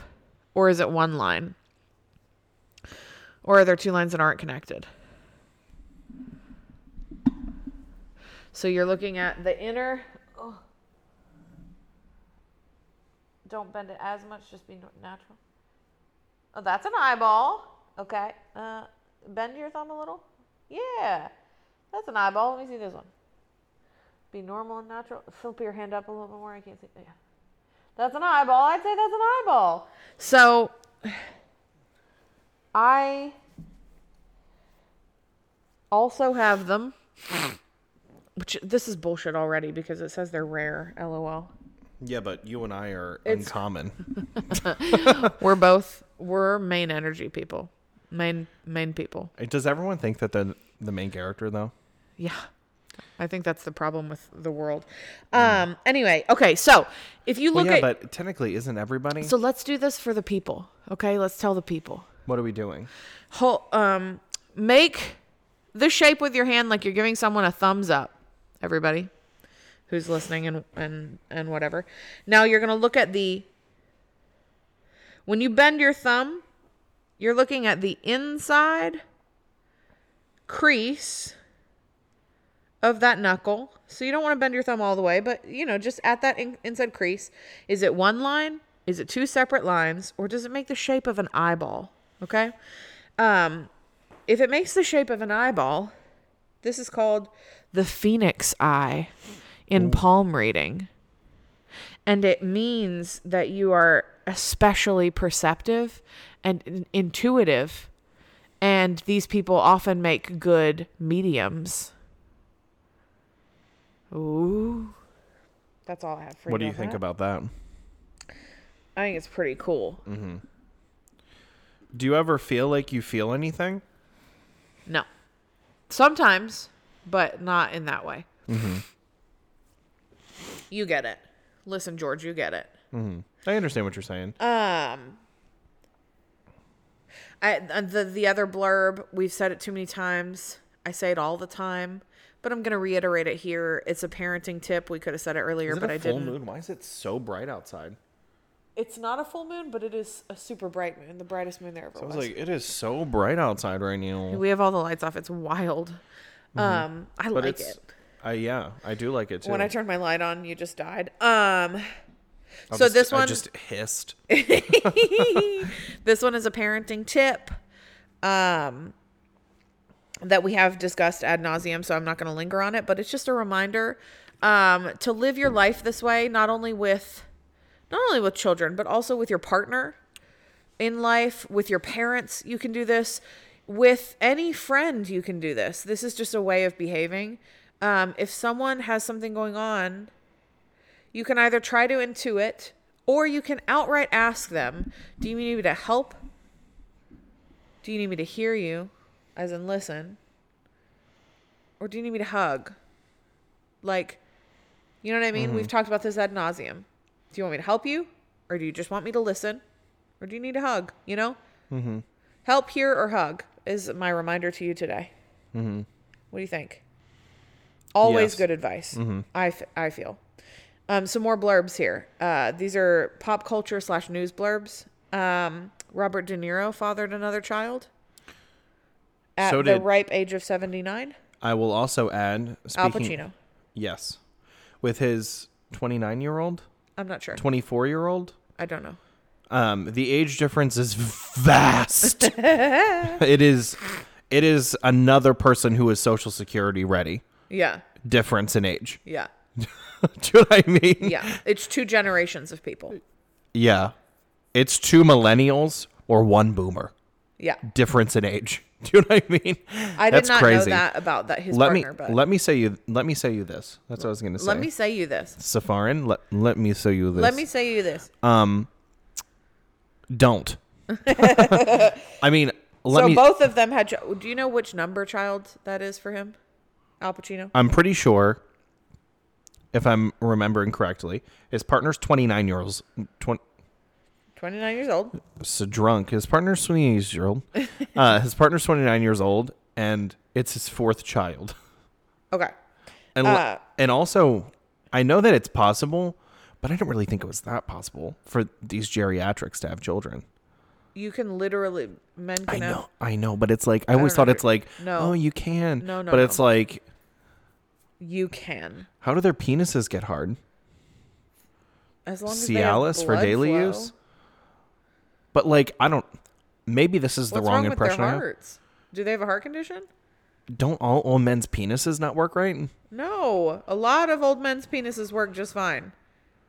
Wow, I thought it was just penises all. work on blood flow. So if your blood pressure is normal and fine, Hmm, this is interesting. I thought just you like just after thought you were gonna be limp dick after sixty. You're like, oh well, sixty-five or seventy. absolutely not. A lot of people are just So fine. regular old guys can just get it up. Yes. For regular.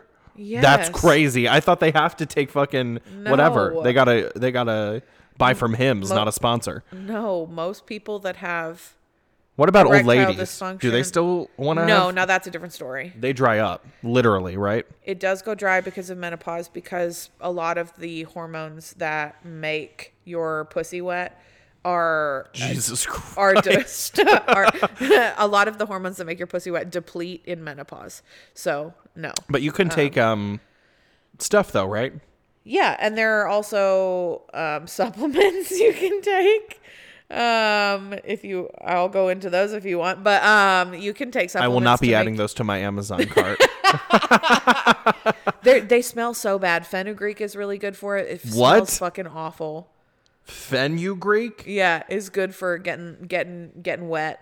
Um, Wow. so is uh. You know we have no Hold on. geriatric women that listen to this. Okay, well, it's not helpful. There are two others. Um, they have goofy names. Uh, starts with a G. I have them. Goop. No, I have them. They're in Why? there. Uh, why Just not? for fun? Oh, okay. You've got to Um, make an old lady's pussy wet, I guess. I or don't know. anybody's pussy wet. I can make anybody's pussy wet. Ask me. Ask me about my wiener. Um. anyway. I heard him uh, chuckle. what? He ch- I'm pretty sure I heard him chuckle to that one. um. God, now I'm mad that I can't. I'm not recalling it easily. Hold on. Let me ask you this. Okay. What is I have such a thing about half open doors. They freak me out. Are you referring to the basement? Both the bathroom and that one. Oh, Like what's like it makes me feel like something's going to come out of it. yeah. It's your whole thing. What's my whole thing? Your whole thing is um having the the advantage of the room, Mm.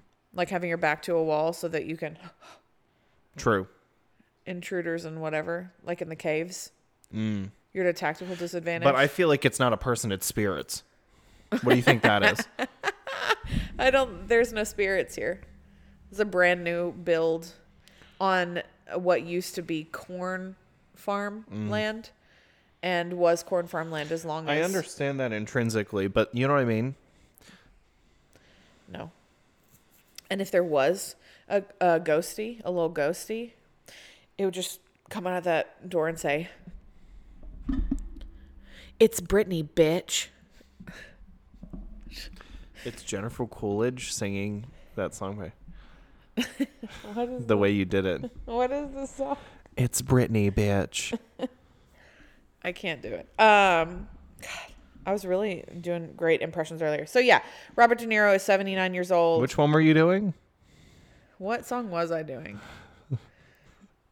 Uh, what song? I'm trying to remember it. What's the song? I was doing. Uh, This is your three words. yeah. it's gone literally forever. Um, something about hoe. Oh, what it is, hoe? What's up? I didn't do a good job just No, there. the first time you did it, The first time it was Chris Stapleton or Darius, out of my or. Darius Rucker, I was doing what it is, ho, what's up, but I was doing it, the TikTok sound. yeah, and I was doing it as the most country, Mm. um, and I was killing it, but I didn't do a good job just there. It was it was that song by Hootie and the Blowfish. What it is, ho, what's up? Um, Robert De Niro, seventy nine years old, has his seventh child, a girl. That's the blurb. Another blurb, you ask? Sure. Um, Danny Masterson. I have no idea who that is. He's the guy that had the red afro, and I think his name was Red. No, that's the dad. He was on that 70s show. The red afro guy. Oh, the guy who's a, a predator. Yeah, he was um, convicted of rape, and he will be sentenced later at a time. That's really at good. a later time. Well, the first time he had a hung jury, the first one, on the Yeah. three counts of rape, there it was a hung jury, and he was not convicted. And they read whatever, Mhm. and in this jury, he was convicted. So, there you go. Good news. Oh, here's one. This is was supposed to be the opener, but let's just do it quick. Can you name? There are 15. Hold on one sec. I have to play it, but I don't. I just So want the Forbes list. put out their 15 most dangerous cities in the United States.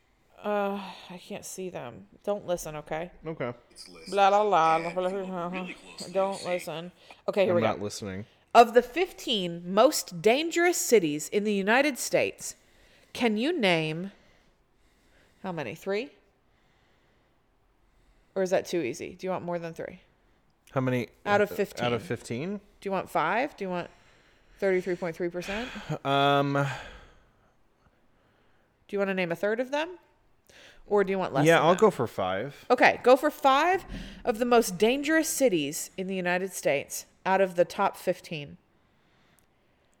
Um. Detroit. Yes. Um. God, there was one that I was. Oh. Um. Memphis. Yes. Um. Hmm. Feels like the big cities are too easy. I guess I would say New York. No. Yeah. And I don't really think um Let me think. That's another one. Atlanta? No. Hmm. Trying to think ones that I wouldn't think about. You get one more guess. Hmm. God. Probably like somewhere in Texas. Final answer? Like El Paso or something. I don't know. What's No. a what's a dangerous place in Texas? Would you like all of them or just the top five or what do you want? Let's just do all of them. Here we go. St. Louis, number one. You know, I was gonna say fucking St. Louis, but I didn't. You were? I, I was never. thinking I it. would never have guessed that. Uh huh. I know Mobile, Memphis. Alabama. Mobile, Alabama. Birmingham, Alabama. I was I was thinking these, but I was like, they're too small. Baltimore, Maryland. Baltimore, yeah. Memphis, Tennessee. Mm-hmm. Detroit, Michigan. Cleveland, Ohio. Mm. New Orleans. Louisiana. I was also up there. I was thinking. Shreveport, Louisiana.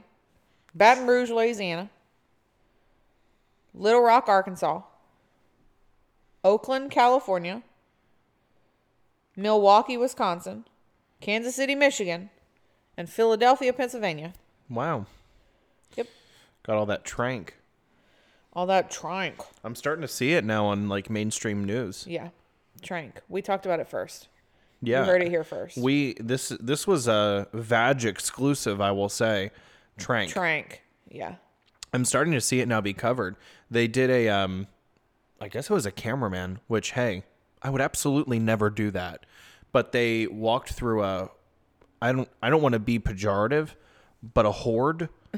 I mean, it literally uh, honestly Of tranks? Of it trank looks like The? Walking Dead for real. And they were all doing that hanging walk, Yeah. like they do, Scary hanging. Yep. Um, and they were just walking through a horde of people on trank, and they were like, "This is like the real life zombie disease or drug." I mean, not re- they're you know what I mean, but like their skin's falling off, and they just you know slump and walk and Yeah. Terrifying. mm-hmm. Yeah. Did you know that um the uh heartburn, indigestion equaling hair thing on your baby is not a myth. It is fact. What? That if you're when you're pregnant, if you have more heartburn or indigestion in the third trimester, that it means your baby will have a lot of hair. Really? What's the? Yes, the science. Uh huh. The science is that for infant or for fetal hair growth, uh, more estrogen and progesterone, which are hormones, female Mm. hormones, more of those I'm hormones are required for the for fetal hair growth. Mm-hmm. Increases in those two hormones also lead to a side effect of your esophageal flange Oh being loose. My Um, esophageal flange is loose right now. I keep hiccuping. Oh my god. I know that's not what that is. Um, and what I mean. therefore, the contents of your stomach can go up into your esophagus, which causes heartburn and um, acid reflux and indigestion. So it's an increase in those two hormones, which are those two hormones are required for the um, growth of fetal hair. So uh, one is a Mm. side effect of the other, basically. Yeah, my grandfather f- has such bad acid reflux as um, esophagus and the the top flap. I don't remember what it what it's called.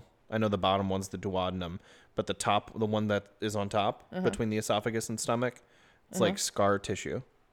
You, I think you told me that actually. Yeah.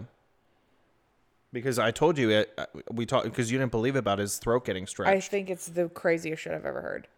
yeah, they have to put a balloon down and stretch it because there's so much scar tissue.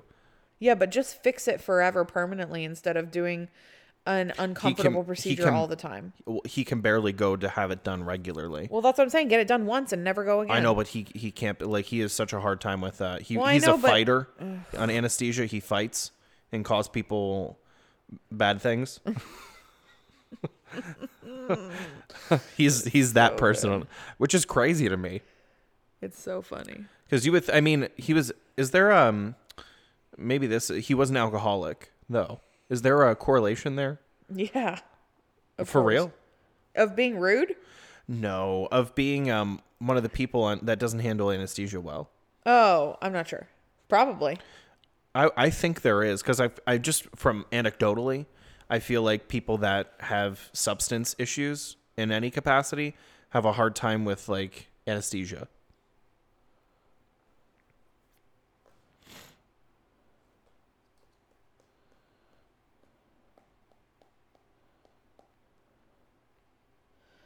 This is not going to yield the results I want.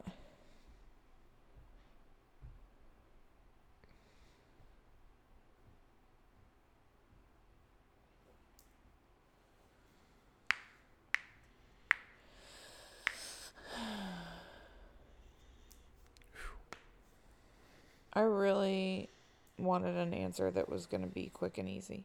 What are you looking for? That I searched um, correlation between alcoholism and uh, resistance of anesthesia. But I didn't find, you know what I mean? I wanted a quick blurb, and everything is like, I would like to give you a white paper. Yeah, here's my dissertation. Yeah. Um,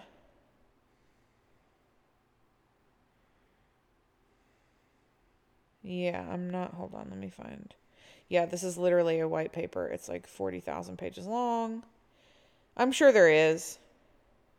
As you know, your girl's selfish. And to bring it back to m- myself, um, redheads need almost twice as much anesthesia. Ge- Generally, Mm. on the whole.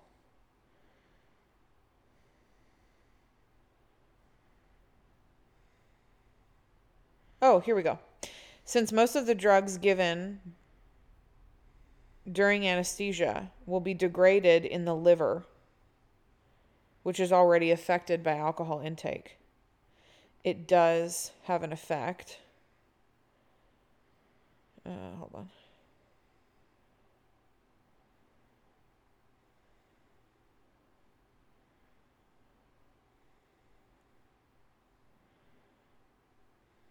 Yep.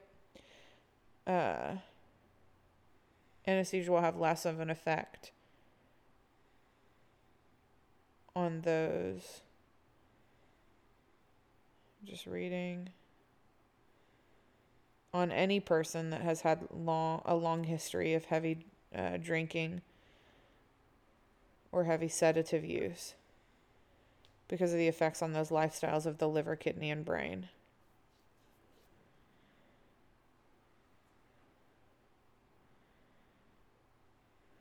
However, it does not typically adjust rates of local anesthesia. I mean, that makes sense. well, there you go. Also, I just saw um season 2 of Human Resources is coming out June 9th. But you just said Maybe they already had this one done. mm, they had it banked. Yeah, I'm pretty sure though they canceled both. To some applause. Oh, Some people were excited that it's over. why? I don't know. I just saw on Twitter like someone was like, "Thankfully, finally." I uh I forgot to tell you this, but they did schedule Your induction. my cesarean, Oh wow. which pisses me off, of course, that they didn't just schedule an induction, but they did schedule one. And they did not wait until the end of the 38. They scheduled it for the beginning of the 38, but at least I have the person I want. But like now I'm like, do I have the person I want? Because I don't want anybody because I don't want one. But yeah, they scheduled it for. Do you want to know? Should I tell these people? Is it their business? I don't. It, that's up to you. I don't know what you're feeling. They don't know like where I'm gonna go or anything. So like that's it's not like Do you think they're gonna show up? no. I mean maybe. I don't know. Like, um I don't know. Maybe there's- probably fuck. You know, remember that Miranda Cosgrove Yeah. talking about her fam- her favorite uh, curse word? I don't know. Maybe probably fuck. Um no, I don't remember that, but that's funny. Um it is July 3. Wow, that's so far away. Is it? Or are you joshing? Because it's not. I was expecting like middle of this month. Honestly, What? You've lost your goddamn mind. it just feels like it's been you've been pregnant for three years. Oh my god, that's so rude. I feel like I just became pregnant five minutes ago. I'm sorry. You're so just- mean. I didn't How mean long it. have I been fat? I'm. I did not. How mean it long like have I been big? When did you notice? That you were pregnant? Yeah. Like two months after. No. But you were pregnant? Yeah. Yeah. No. Or do you Remember I'm when I had to stretch my fat up? Yeah, but I always it was always it was you looked different. I remember. Well, what do I You look like now? door- you opened the door one day and you looked like a little bump like and I was like, "Oh, What do I look like now? a big bump." It's underwhelming. What do you, what should I say? It's it's more whelming when you say I had a little bump. It I could tell. Than when you're saying. and you that were like, no one can now." tell. It's too early. And I was like, no, you look. And he, and he agreed with me. He was like, yeah, I saw the other day. And I was like, you have. He agreed. Yeah, but look, I, I mean, you have a big bum now. There are two babies in there, and they're, they're giant. huge. They're gigantic. They're at least four and a half pounds each. That's wild. Uh huh. That's a lot of baby. Yeah, like if there were one, I'd it would be there's a nine pound baby. You know what I mean? Yeah. Like, do can you comprehend right now? Like, you know what I'm saying? Yeah. Like, if I were pregnant with one baby, I'd be like 41, almost 42 weeks pregnant. Do you understand what I'm Mhm. saying? Or just have a really big baby. Or have a giant baby, but like, Like no, our- but they literally say like, at at about the gestation I am, I'm about 41 to 42 weeks with a single. Mm-hmm. Like that's how you know what I mean? Yeah, if like the growth growth is the same or whatever. Yeah. Isn't that fucking crazy? Uh huh. Yeah, look how fucking huge I am. I can't even fucking walk or sleep. Or eat or feel comfortable or Mhm. pee or cry. I do all of those things every day though. But uh, none of them comfortably. It'll be such great relief once they're out. I know I've thought about that too. I really have. I'm like, you know what? The only like whatever about it, no matter how they come out, whether it's, you know, trunk or sunroof, is like it'll be dope to be able to sleep. Mhm. And like I've seen a bunch of TikToks that say uh because people are like, oh, you're never going to sleep again, whatever. Mm. Like, you have to wake up every three hours. I've seen so many TikToks of women saying there is no comparison between the sleepness, sleeplessness and discomfort you have while you're pregnant in the third trimester Mhm. to the sleeplessness or whatever in the first, because the difference is you can sleep. So maybe you're only sleeping three hour stitches at a time because you have to wake up to do feedings. But for those three hours, you're asleep because Mhm. you're tired. Also, and you're that's not the comfortably experience asleep. for everyone. Well, it's only la- the three hour thing only lasts until the baby makes it. So let me give you some knowledge. Drop some knowledge on your ass. Um, basically, that thing of oh, you have to wake up every three hours with the baby. Mm-hmm.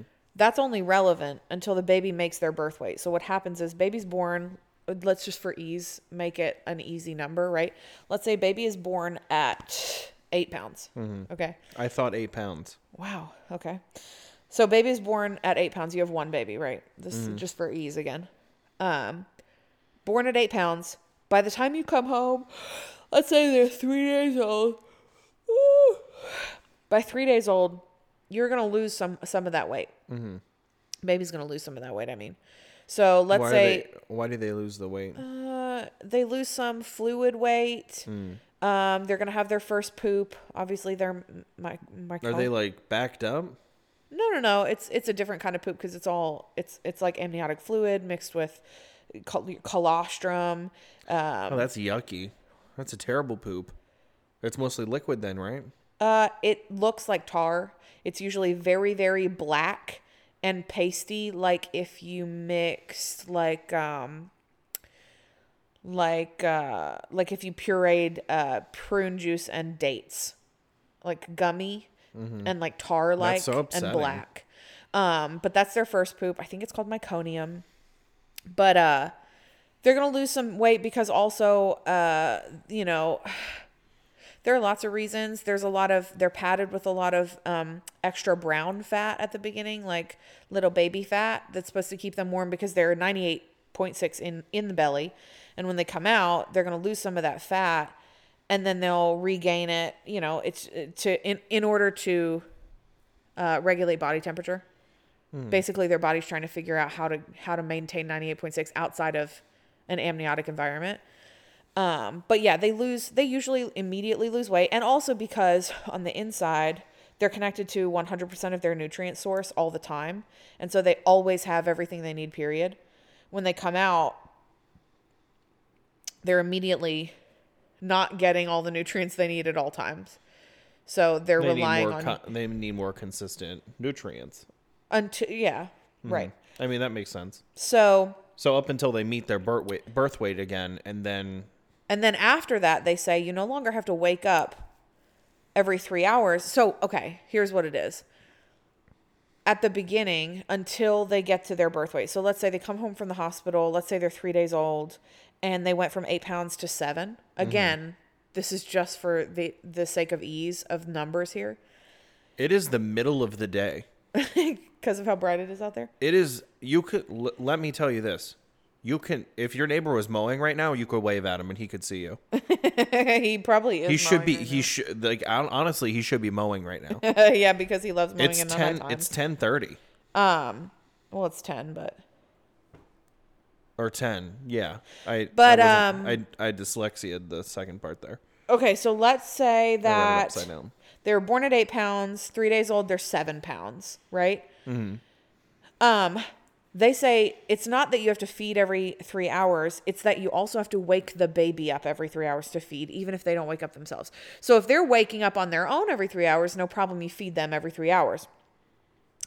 Um, when they're, you know, as they're hungry. But let's say you have a really good, they're called trick babies, you know, a really good baby, a good sleeper, and they want to sleep more than three hours at a time within that first week or within that first two weeks, right? Before they've gained their gotten back to eight pounds. Let's say they want to sleep for like six hours at a time. You actually have to wake them up, which sucks, right? Mhm. Because you don't want to wake a sleeping. You take advantage of right. Mhm. You have to wake them up to feed them until they've gained back to birth weight. So once they get back to eight pounds, that's when you can start feeding them only when they wake up hungry.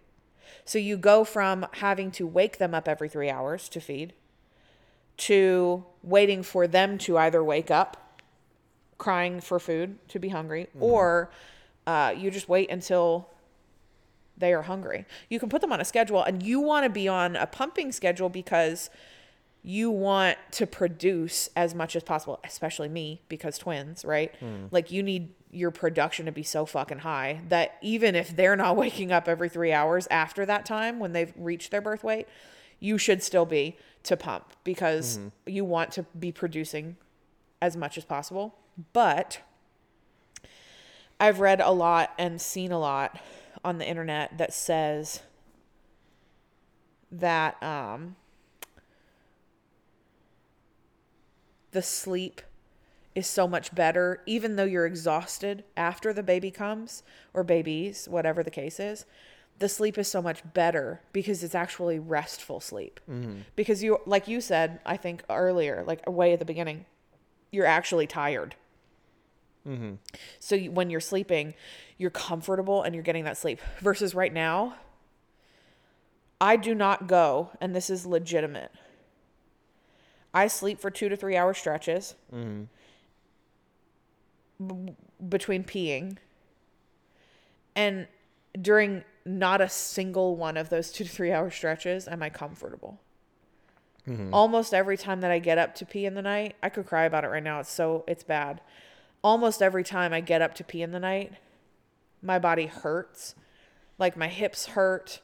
The, sometimes the first step that I take, I like wince with pain Mhm. because like going from any position, whether I'm side laying or back laying, to sitting to standing, my hips are not ready for the amount of weight, for, you know, the posture that is required to carry these fucking babies all day. Um the usually my first step is is so painful I wince with pain and I have to try not to wake up Rosie Cotton. And I do that for example, last night we went to bed at midnight. My alarm was set for 650 and I was up I was up twice to pee in that 6 hours. Mhm.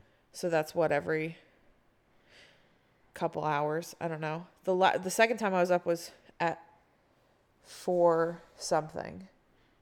And the So yeah, fir- like every two hours. The first time was at like 2 something. Mhm. Yeah, so 2 hours.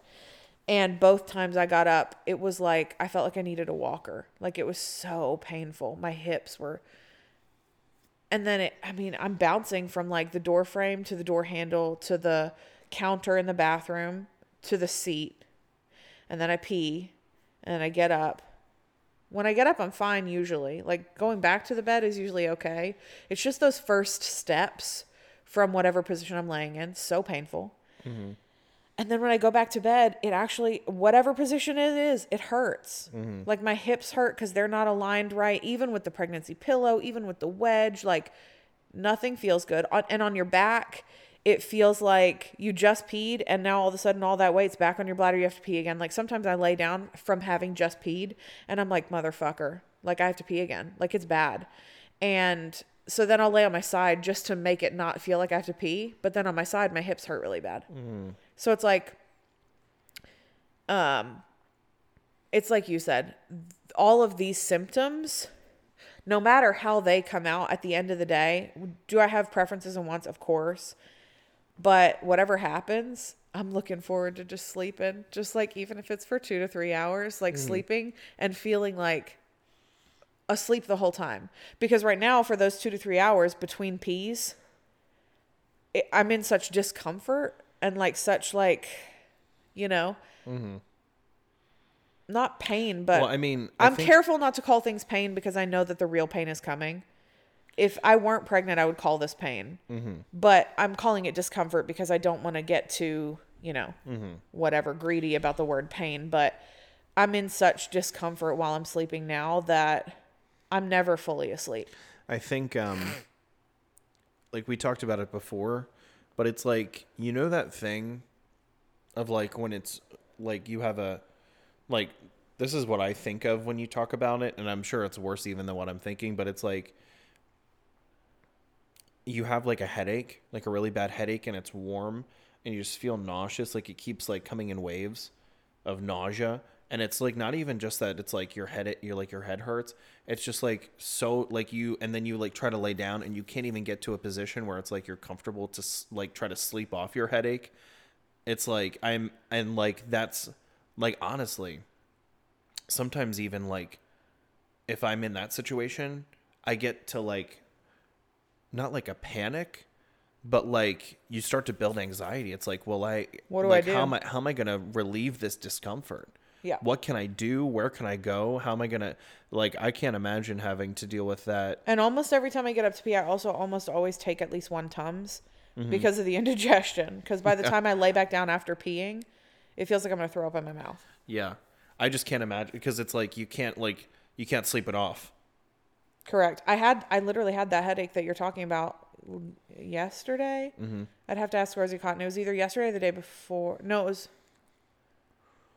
It was yesterday because he got home from work. But um, I had a migraine. I had already taken a Tylenol, which is the only pain med I'm allowed to take while Mhm. pregnant. I had already taken one. Um, I put the blinder on. Mhm. I laid on the bed. I wasn't comfortable, but whatever. I switched positions a bunch to try and figure it out. My headache wouldn't go away. Mhm. My everything was hurting because I couldn't find a position that I could lay in comfortably. It was like it's a shit show. or like um like the discomfort thing it's like like with food poisoning like i just i can remember like having food poisoning it's like i had to liquid shit every 15 minutes for 24 hours. And like i would lay down like there was a point where i was just weeping because i was so tired and my body was so sore. And it's like i can't imagine not having like you can't relieve like i think the thing for me it's like if you can't relieve the discomfort Yeah. in some way. Even like when i was liquid shitting and throwing it like no not to what spewing from both ends like a broken fire hydrant it's like even there was a little bit of comfort there even though it was like so str- like strenuous. You know, it, it like hurt my body so much like my muscles. But it would there would be a pause for a bit you know it's because i ate a five year old hot dog. Do you remember know, that? I remember that. yeah. Um it's don't it's not advised even if it's in the freezer. Um but yeah that's what i when you talk about your discomfort like that that's what it i try to like what i think of. And it's like i like i build like like like real anxiety and panic of like how am i going to relieve this discomfort I try really hard to like. I mean, I know I not bitch to like try to like whatever I bitch on here a lot, but obviously it's because it's a platform, right? Mhm. And and also I don't want to um, gatekeep. Like I know people say that, but like, like I don't want. pe- Not that I think anybody that's listening is gonna get pregnant soon, but I don't want to be the type of person who is like being pregnant is just so it's such a miracle and it's so beautiful and wonderful. I want I want to be as real as possible. So like I do complain more here on this platform than I do in real life, I hope. But that's specifically because I don't want there to be people that are disillusioned about it being easy or it being simple or it being whatever because the reality is like sure that may be the case for some people and those people are super fucking lucky but that is not the case for me Mm. um, and also i have to remind myself really often this is not comparable to a normal pregnancy like twins Yeah. are it's different and any physician will tell you that any specialist will tell you that and they will specifically tell you any person who has had a single pregnancy a singleton pregnancy um cannot and will not understand and they will try to compare their pre- your pregnancy to theirs and they can't understand. And like i've had physicians tell me that like they have literally said hey when people try to tell you oh they they understand exactly how you're feeling take it with a grain of salt and just understand that they don't. They don't know how you're feeling. They can't. Being pregnant with two is a different beast. It Mhm. just is. And the only people who are going to understand it are people who have been pregnant with two I don't know how I got so lucky. And I'm not trying to be rude about it. I mean, it's a Uh-huh. fucking I- it's I don't believe in miracles as far as like baby Jesus came down in my belly Mhm. or whatever. That's what I've been thinking the whole time. But it's a miracle in the sense of like, you know, biology and science are incredible Mhm. and there's not there is a scientific reason that this happened, but I don't know it, you know. Um and there isn't one that's easy to identify from the outside. Mm-hmm. And for that, I think we need to consider ourselves really lucky because, as far as spontaneous um, multiple pregnancies go, they they do happen. You know, relatively unco- They're not rare, but they're uncommon. I mean, one in three hundred is uncommon. You Mhm. know, it, you if you went to a casino and the odds of you winning were one in three hundred, you probably wouldn't bet. Mm-hmm. You know what I mean? Like, what would you like? Think of th- think of 300 people, and then think of only one of those 300 people. You're so goofy. Like what what is the odd? Like start taking that down. Like one in what? What are you betting on it? Um, am I betting on it? Yeah. What's hundred percent. your bet is one. I don't. I don't bet on things. ever. It has to be a, I- it has to be 100%. I can't lose money like that. It's like such It a. has to be a one. I I cannot. You know what I mean? I have to have a guarantee. That's insane. I so can't. yours I is can't one. bet on. I can't bet on things. It's just my thing. I don't know. Well- I might have other vices, but my vice is not gambling. I cannot gamble.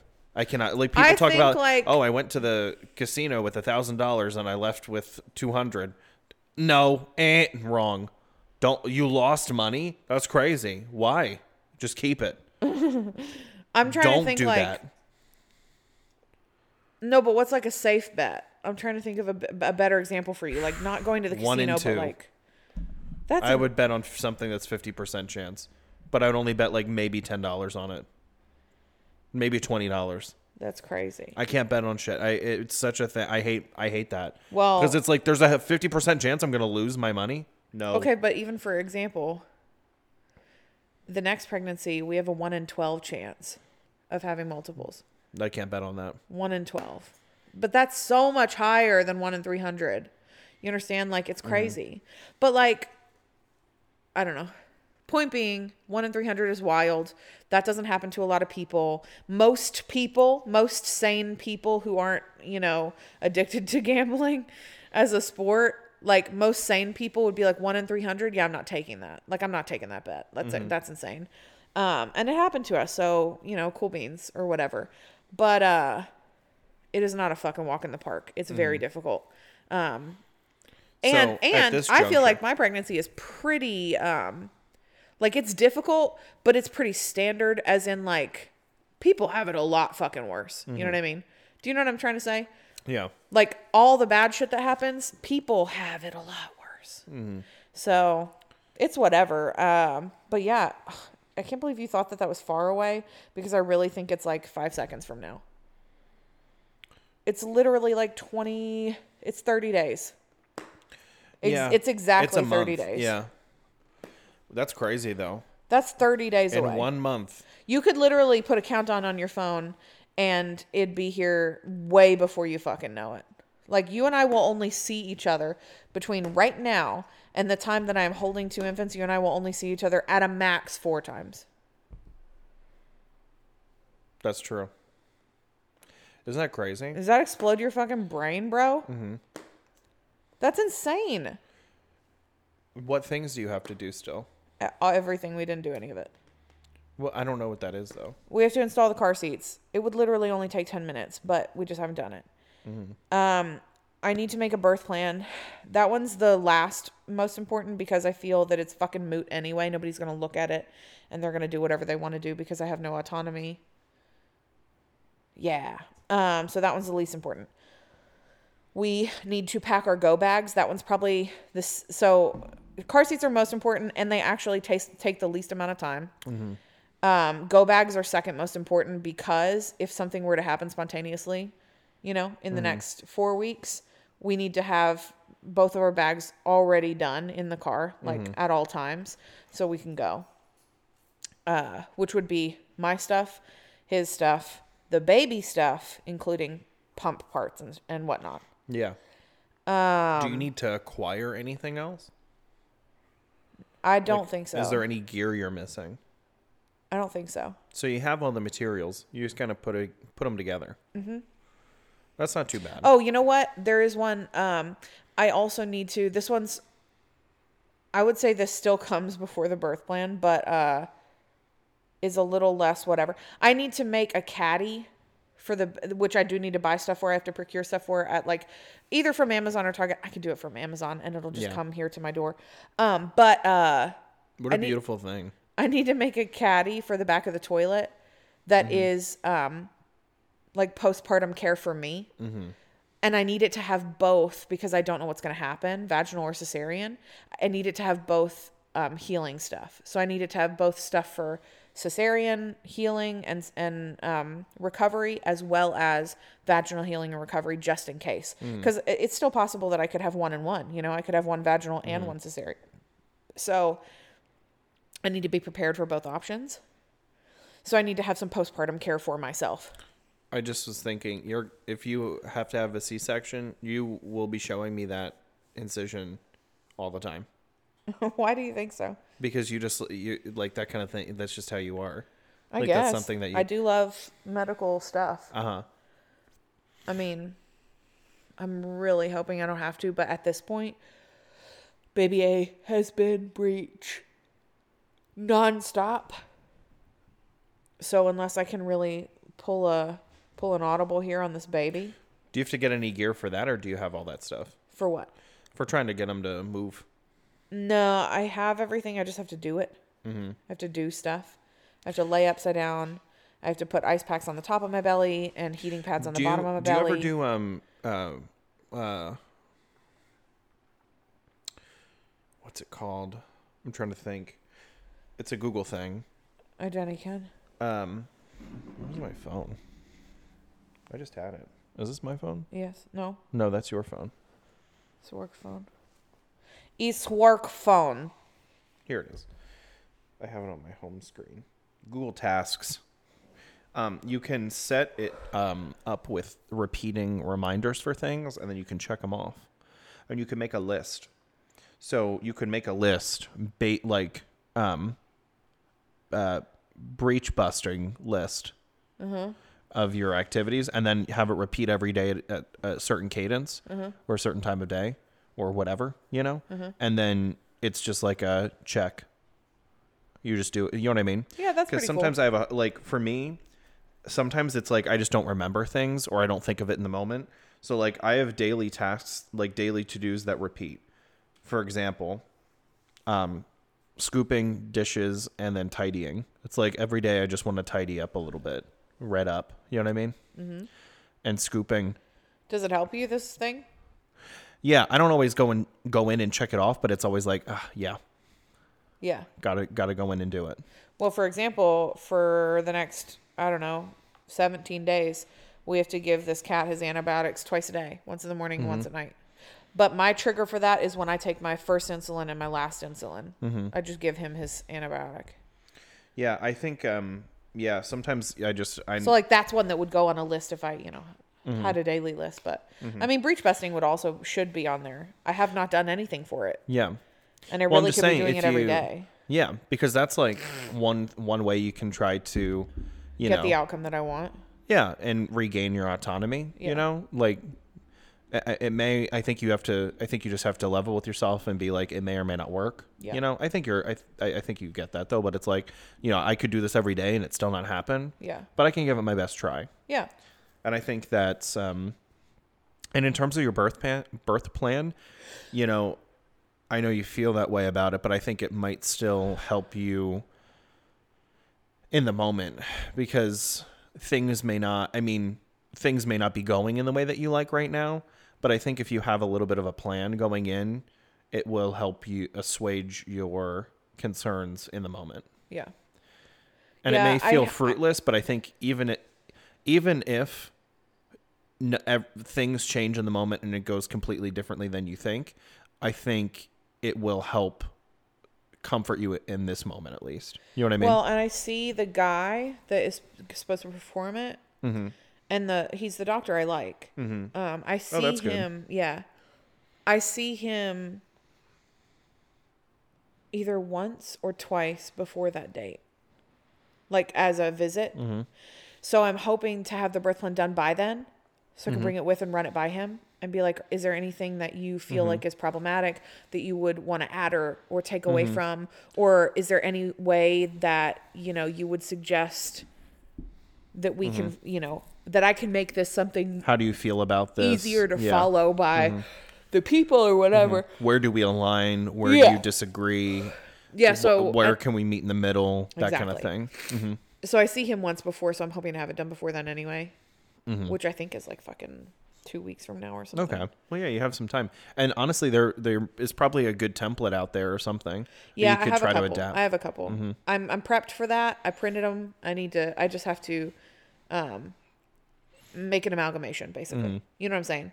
Take Yeah. the pieces I like from each of the ones that I printed and the ones that I found in templates and stuff. I probably printed 5 Mhm. different ones. Um, that had all different kinds of stuff on them and Mhm. whatever. So I just need to go through highlight and then you know combine, make an amalgamation, etc. Blah. Um, but yeah, those things are. Oh, indigestion. Those things are imperative. God, Mm-hmm. they move around so much. I told you they're um during the stress test. They basically put these. They put monitors on you. I have three Mm. monitors on, and that there's a monitor strapped on, and uh, baby B was just literally kicking it off, like. Yeah. But then, of course, I try to go take a fucking video, and they stop moving, or the nurse has to come over and be like, "Well, whatever." Any horror. Um, thanks for listening. Goodbye forever.